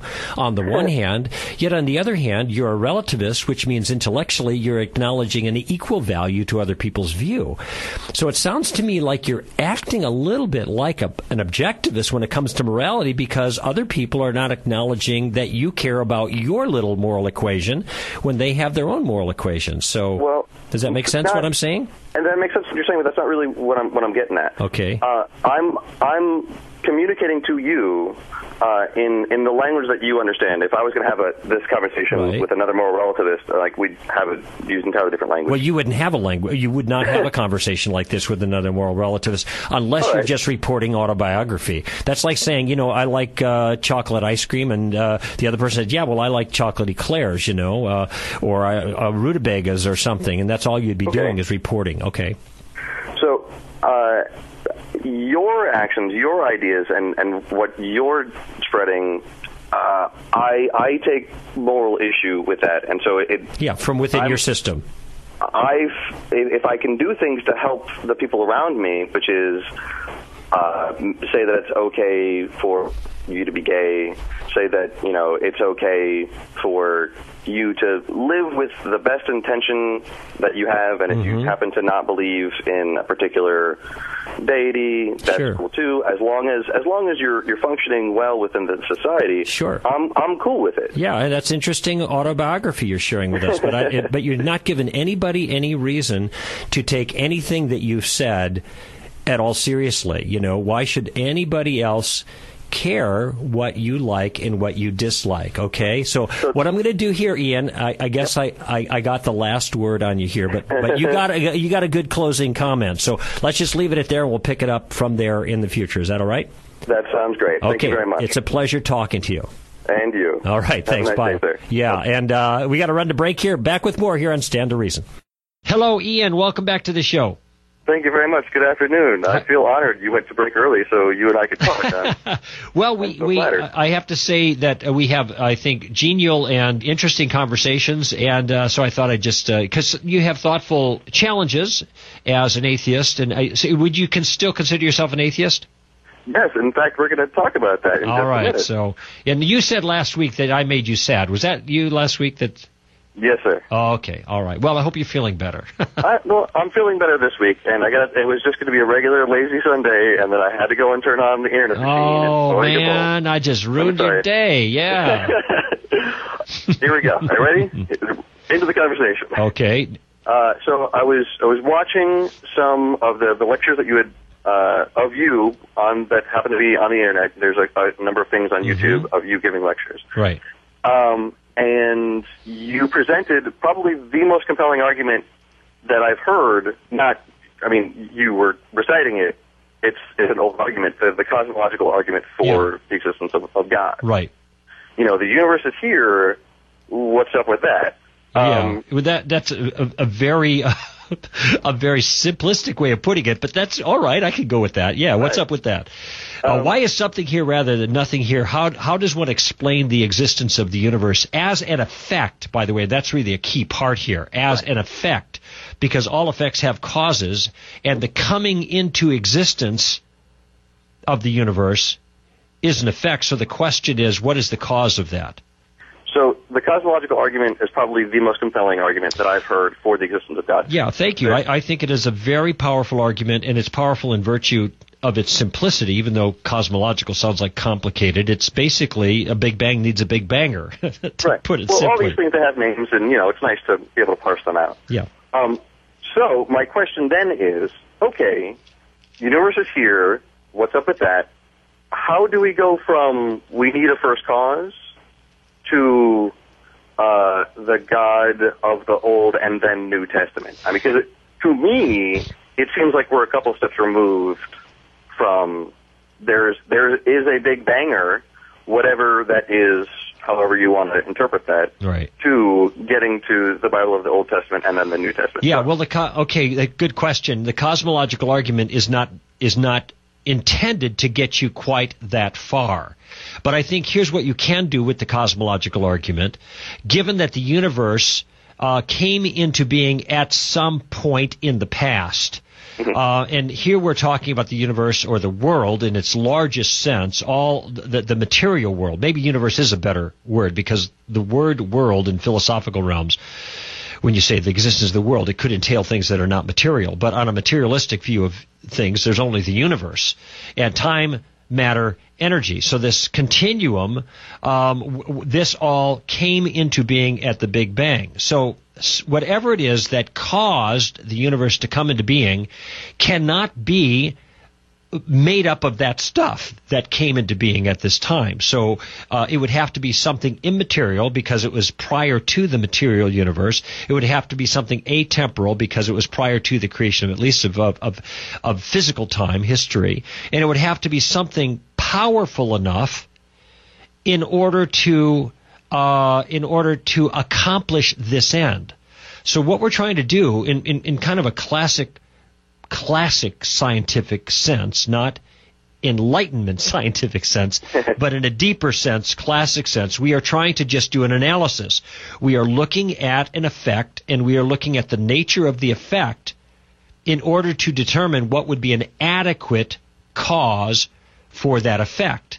So far, I think it's fair to say it would have to be whatever it is would be timeless, immaterial, and powerful.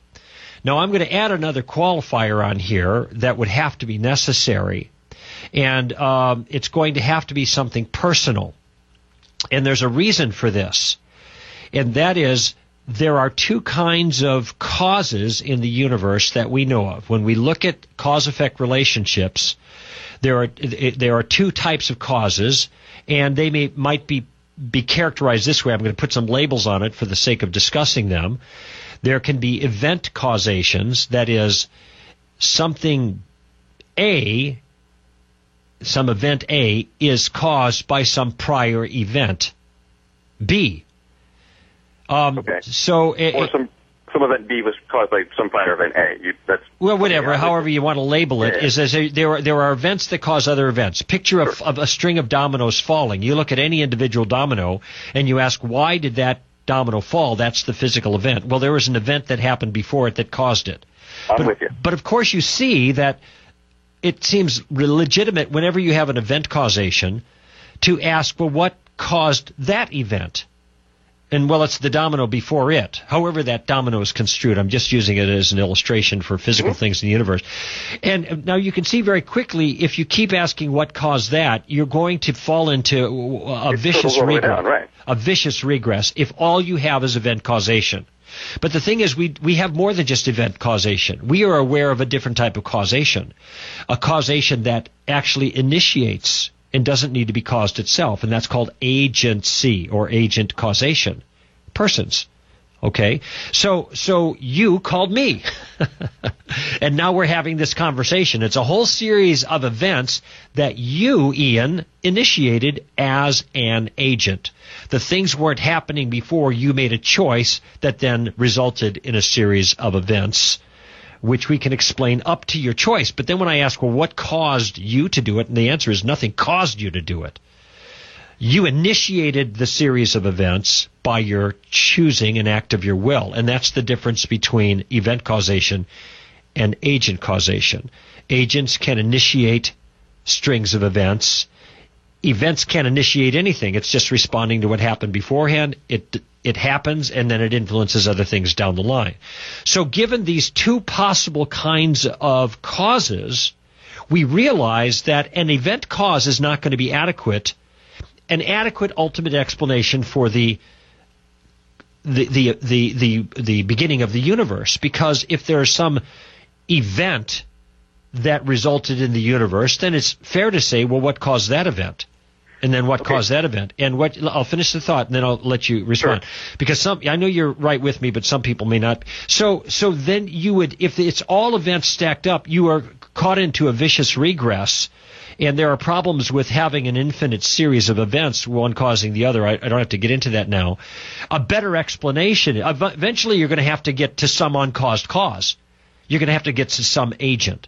And so I'm going to argue that the best explanation for the beginning of the universe is something incredibly powerful that is immaterial and outside of time that is personal.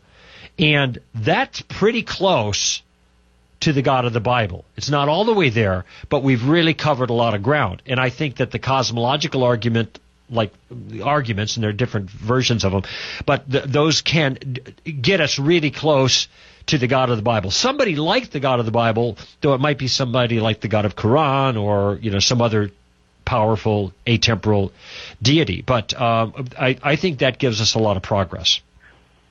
Okay. Your turn. So, e- e- even if I grant the the first four criteria, all uh, uh, immaterial, uh, outside of time, very powerful, and uh, it is a a Personal being. A personal being. Yeah. Um, e- even if we grant all those, that still only gets us to kind of, at best, a, a kind of a deist perspective. Yeah, of course. Of a god, Right. uh, or or even just kind of like, oh well, I did it. Like, whoops. You know, like okay, there's the universe. I'm going to go back to my day job now. Like, Oops. oh, yeah, that's right. Right. Yeah. Just for fun. Oh, didn't like that one. I'll try another one. Well, no, the, I am admitting that you're right. That the co- the cosmological argument doesn't get you all the way to the God of the Bible. But that's like me. To, here's a parallel. That's like me taking a, a jet to New York City, and I, you know, I the jet's not going to take me to Times Square. It's going to take me to Kennedy or something like that. I got to catch a cab to get to Times Square, but I'm a whole lot closer. Okay, And cool. that's kind of the way I would use this argument. To- Cool. Tell me about the cab ride then. yeah, there you go. the Well, thing that's a- I'm missing. That's well, Right. no, you're not missing anything. You've assessed it, I think, quite accurately.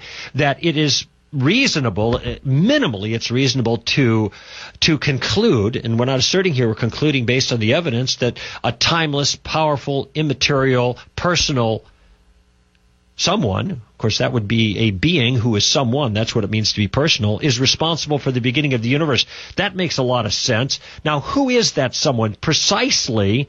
Is it the same one that is recorded in the Bible? That is a different question. And now we're going, we're covering the much smaller distance from, uh, from Kennedy to Times Square than from Los Angeles to New York City. All right. Talk to me about the, the, the cab ride. This is what I want to hear. Okay. Well, uh, you, you want to deal with that issue now?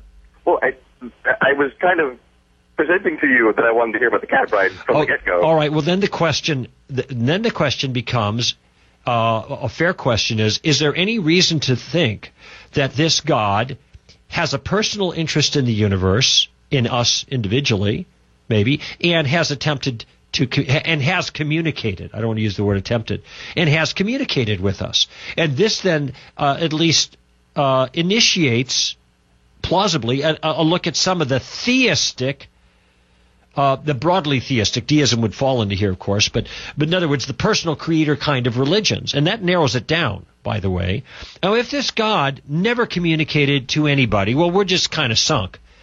But there are three religions that are classical theistic religions: Judaism, Christianity, and uh, and Islam, that claim that this God who has created everything has actually communicated. And now you have to deal with those claims on their merits. And in the case, it's curious, kind of in the case of Islam, in the case of Judaism and Christianity, they share a revelation. And in the case of Islam, Islam, the, the Islamic re- revelation, the Quran, actually acknowledges the legitimacy of the Christian revelation or the Jewish revelation.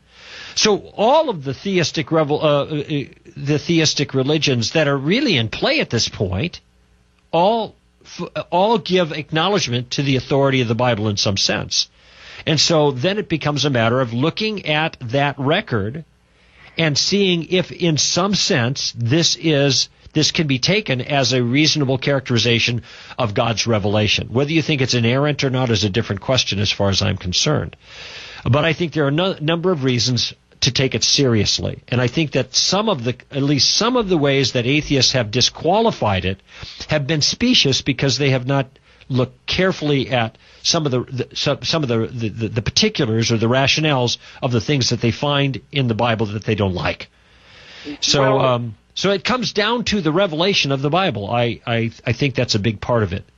So, your the the major criteria for why why is this God different from all other gods is uh, we we get the Bible. That's the the bedrock of the argument. Yes. Well, what I'm saying is we have to ask the question of whether uh, we have good reason to believe that this God, who seems to be indicated in the creation, has communicated to us in some way. And this puts the Bible front and center. And then I think we have to then take assessment of the Bible and be careful not to dismiss it in specious ways. I think the fact that the Bible has been a book that has been a, a massive boon to civilization um, across the board, where its principles are advanced and obeyed, um, is a significant um, credit in favor of the Bible. And I think it's very interesting, even in this, what you've suggested to me to listen to, for the Bible tells me so. This is a pro-gay Christian assessment of the Bible. Why would why would any homosexual want to go to the Bible at all if they didn't think there was some reason to take it authoritatively? There's an implicit acknowledgement that the Bible is worth taking seriously, which is why I think these folks want to argue from the Bible as best they can, because it's an acknowledgement that there's some authority there, and they think the authority's on their side.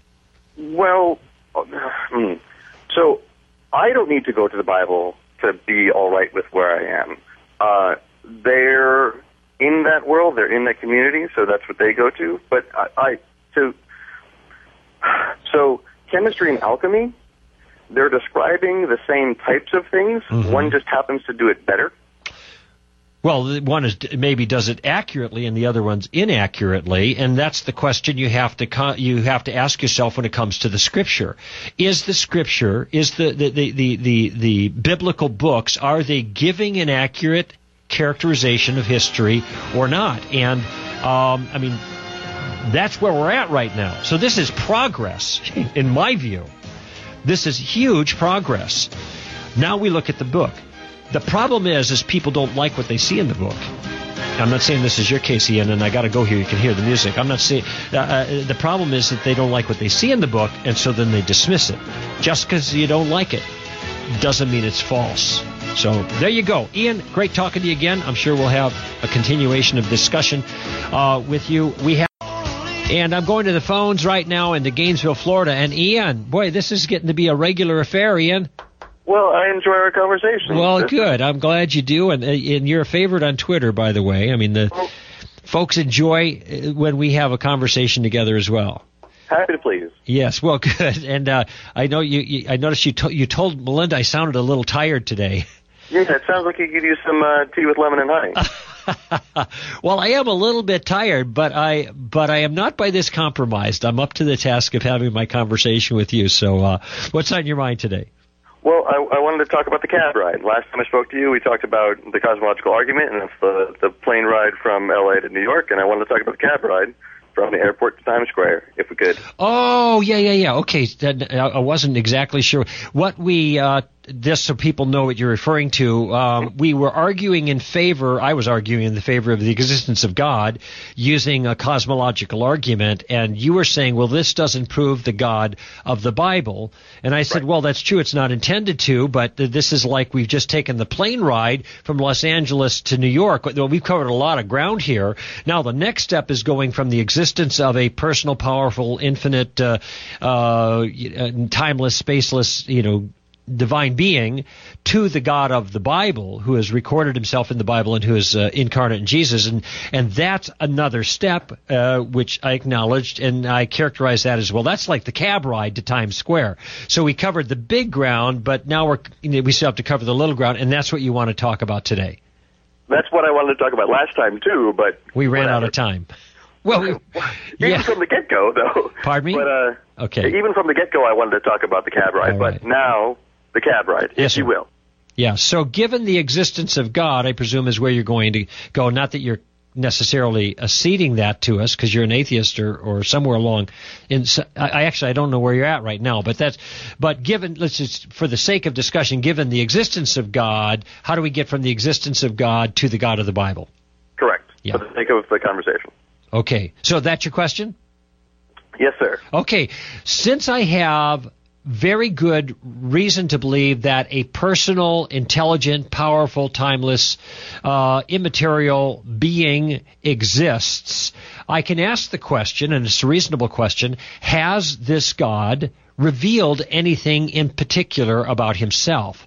We can come to the conclusion based on the kind of argument I offered last time, the cosmological argument, that that there are that these are characteristics that seem to be the appropriate answer to the question why is something here rather than nothing here? But but now given that this is a personal god maybe this god has communicated well, so we poke around to see if there's any evidence of that. It turns out that in terms of the revelations that claim to be revelations of God, there aren't many I should say religious revelations, there aren't many that kind of fall in this category. You're pretty much dealing with the Old Testament, the New Testament, in the Quran. Uh, uh, uh, uh, um, there's one other uh, monotheistic religion, Zoroastrianism, that isn't very large, but most of the other religions, like Buddhism and Hinduism, these are not monotheistic religions. Buddhism is an atheistic religion in the sense that God doesn't enter into it. Um, Hinduism uh, is a completely different concept of God, characteristically, although there are occasionally you find a monotheistic. But then you have to ask yourself the question: Is there any evidence that this God is communicated? Well, the well, you've actually already gone a step too far. How's so. that? Because there's not there's not really evidence to suggest that it's one God. I mean, it could be a plurality of gods. It could be. There's no reason to say so far that you know the the Greek or Roman understandings of God or the Norse understandings of. Uh, but all God. of those gods are finite gods. Every single one of them is a finite God. They don't. They they kind of have God status, but they are nothing like the kind of being that we described was necessary for an explanation for the creation of the universe as we know it. Well, a, a God powerful enough to create the universe but not. I mean, that doesn't—that doesn't have to be all powerful. And even if you have all powerful, you kind of run into a problem, like a, a logic problem, like can God kill himself? Yeah, that's. I mean, like there are there are uh, problems of physical things. Can God create it? Yeah, that, that's not that's not a logic problem. If you under well, I don't know if you want to go into those kinds of questions, right. but those turn out to be to be to be in, in, a sense incoherent questions because it is only meant it, it, what is do what those kinds of questions do is they take a perfection and they express the expre- the the uh, perfection in a negative form and it looks like a shortcoming. Right. So it's like it can uh, well uh, God can't sin. Okay, well see God can't do everything. Obviously he's not omnipotent, but the the, inability right. to sin is a reflection not of a shortcoming, but of a perfection, a moral perfection, and okay. and those kinds of things fall into that broad category. Right, but they, so what we established before granting the premises was a God powerful enough to create the universe. Sure, okay. Automatically grant all powerful, and I was okay. Fair enough. Okay, fair enough. That's that's it would yeah. Okay, I, I buy that. Okay, so the question here is, but I don't think that I have to step through every single uh, possibility. Like, okay, now I'm going to prove it's only one and not many. Maybe that's just an open question. But it is fair to say, whoever it is that could be the author of this, has he attempted to communicate? Well, it turns out that the Bible claims to be that communication. And Jesus specifically claims to be the one who is the one who created everything.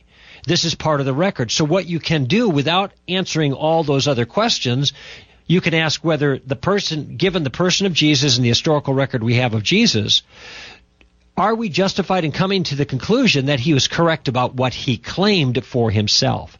And if we have good reasons to believe that what he claimed for himself is true, then that solves those other problems by default. If it turns out that Jesus claims to be God and then lives the kind of life and demonstrates in his actions the kind of things that you would expect a person to do who is actually the God of the universe who became a man, then you don't need to ask the question of whether there were many gods or just one God because Jesus, who authenticates himself as this God, is a monotheist. It's part of the revelation. Okay, but that also, really what we have to authenticate Jesus, though, is the Bible, which if you're using the Bible to authenticate Jesus, which then authenticates the Bible, I, am not doing that. But okay, well, how do we? I am. I am not Bible? doing it the way you just described. Okay. okay? Well, then so it's not. Then. No, no, no. It doesn't. It's, it's not. It's nothing to apologize. I'm just. I'm, this is a, a kind of I think a misstep that is frequently made. So we're not going to call this the Bible, and this is part of the problem because the Bible is a collection of many different books that just happens to be under one cover, and we refer to it as the Bible. But let's just set aside the Bible as some kind of religious document. And let's ask about what do we know about the life of Jesus of Nazareth? Well, we have primary source historical documents regarding this man. Principally, they are Matthew, Mark, Luke, and John. We also have uh, some of the writings of the early Christians that touch biographically on the life of Jesus, and we have some external, when external meaning other than those sites, those citations or those records that come from the Christian community, we have other records that give very little information, but some information about this person, Jesus of Nazareth, that serves to uh, corroborate what we get in these larger primary source documents.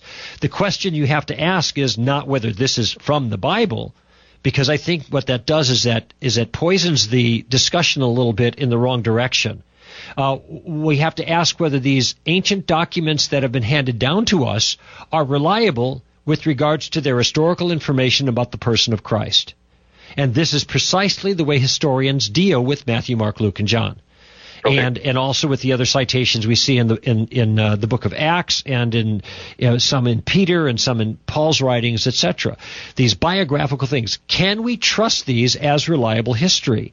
And I, I'll just tell you from my experience and from my exposure and from my readings, with one qualification scholars of ancient history routinely give very high marks to the primary source historical documents that we have, the ones I just mentioned, regarding their historical reliability.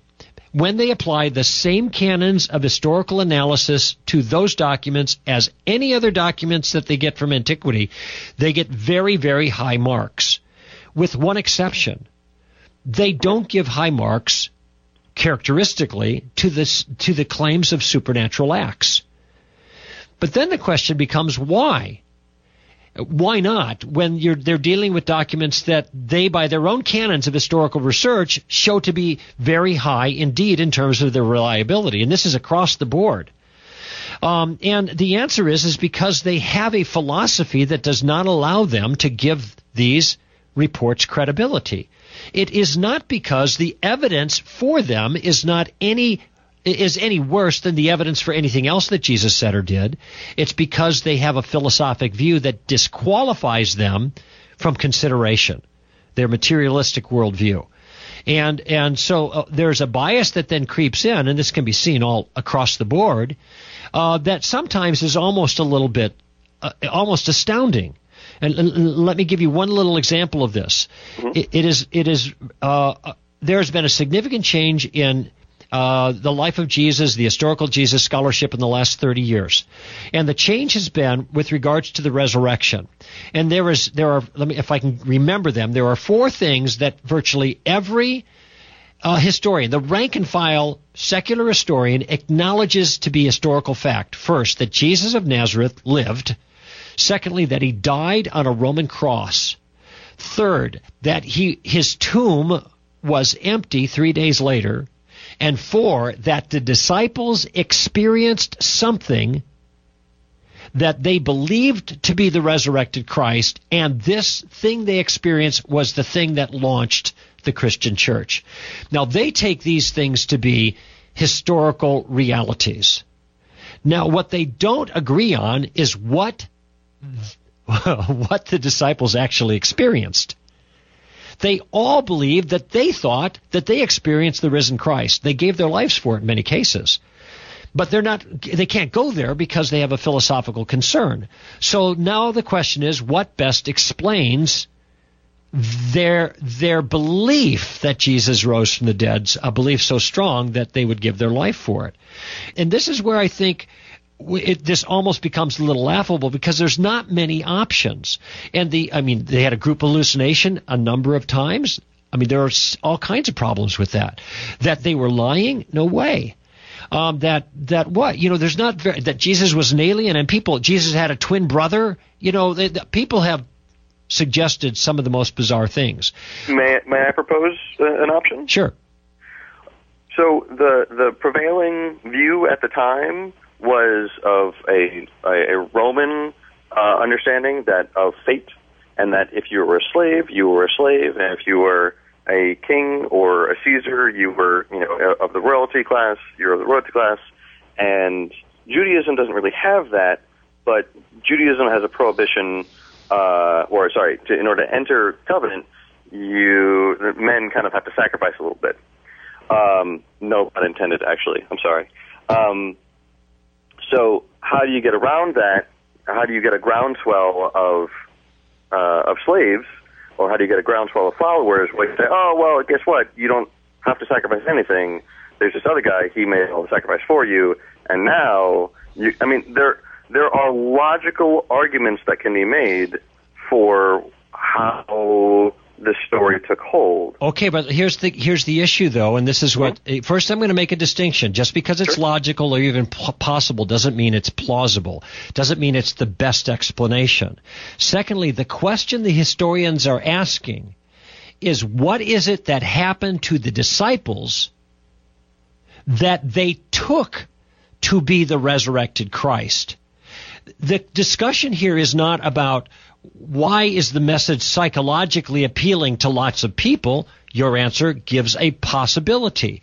The question is why would the disciples who spent three and a half years with Jesus record the, who uh, later on recorded his teachings and communicated them in different fashions. Some wrote them down, some memorized it and passed it on. Why would these men mistakenly think that Jesus rose from the dead?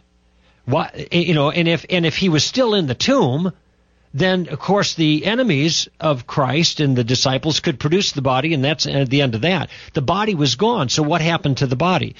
The Romans still stole it. They don't want to steal it. That just caused all the problems. The disciples stole it. There are all kinds of problems with that. Not the least of being is that they are now lying about what they say actually happened, and they are putting their lives on the line for for a lie they know to be a lie. Well, Usually, when you lie, you lie to help yourself, not to kill yourself. It's just that there there happen to be a number of, of parallels in the the Jesus story with other stories of redeeming God characters. Yeah. Okay. Mithras and Dionysus, and even the Buddha was born uh, of a virgin and was you know not born in a normal fashion. That the side was cut. Uh, uh, um, Okay, Ath- uh, but Athena was you're jumping. born O- from you're you're jumping over something, Ian, here, Okay. because look at if if I if if you came up to me and you said I'm Ian from Gainesville, Florida, you know the guy's been mm-hmm. talking to you, and I said no, you're not, and you said yes, I am. I said no, you're not. Why would you say I'm not Ian? And I said because I've had ten people in the last two weeks that told me they were Ian from Florida. Mm-hmm. And so obviously you can't be the real one because a whole bunch of other people came before and said they were the real one. Now, what if you produced bona fides? You gave me your driver's license and you said, look, it here's the evidence. I'm really the guy, regardless of what happened beforehand. All right. This is what I'm. Then you, you know, then you can establish yourself as the real person, regardless of what whatever lies people told beforehand. And this is the point here. I am talking about the bona fides for Jesus of Nazareth. Uh, whether or not, and it's actually largely not true, and I don't fault you for this because it's a common misunderstanding. I've written a whole article on it. It's it's actually factually not true that there were all these people like you cited who came beforehand, Osiris, Dionysus, and uh, blah blah blah, that were much like Jesus. For the most part, this is uh, internet fabrication, but that's a different discussion. The logical problem is even if all of these these myths happened beforehand and Jesus was just like the myths, if he produces bona fides that are compelling, that's what settles the issue. You first have to show that Jesus the Jesus story is a myth before it's helpful to ask where the myth came from, like prior myths. But if we show that from a historical perspective, his life wasn't a myth, you can't disqualify the historical information by referring to any past parallels and past myths. It doesn't that that is a logical flaw. Uh, Well, you're you're accepting the validity of the claim prior to. I mean, so No, we're discussing there- the validity of the historical claims. That's what we're doing. We're seeing is this material historically reliable? That's what I'm looking at. And I have, as I'm arguing, we have no good reason to mistrust the historical characterization of Jesus of Nazareth as not only a good man who taught certain things, but also as a miracle worker. And historians d- do not dismiss the first, but they do the second. if there was a dude named Jesus who was a really cool rabbi back in the day and said, "Hey Pharisees, you're doing it wrong," uh, and was then crucified as was would be the appropriate punishment for such a person. No, We well, said, not for the guys, Jews, it wouldn't be. Uh, stoning would be the appropriate punishment. The Romans crucified. That's Uh, why they okay. had to get a charge of sedition with the Romans in order for the Jews to get Jesus crucified. Okay. Then, in order to, if if there really were, I mean, that I may not have a, such a problem with.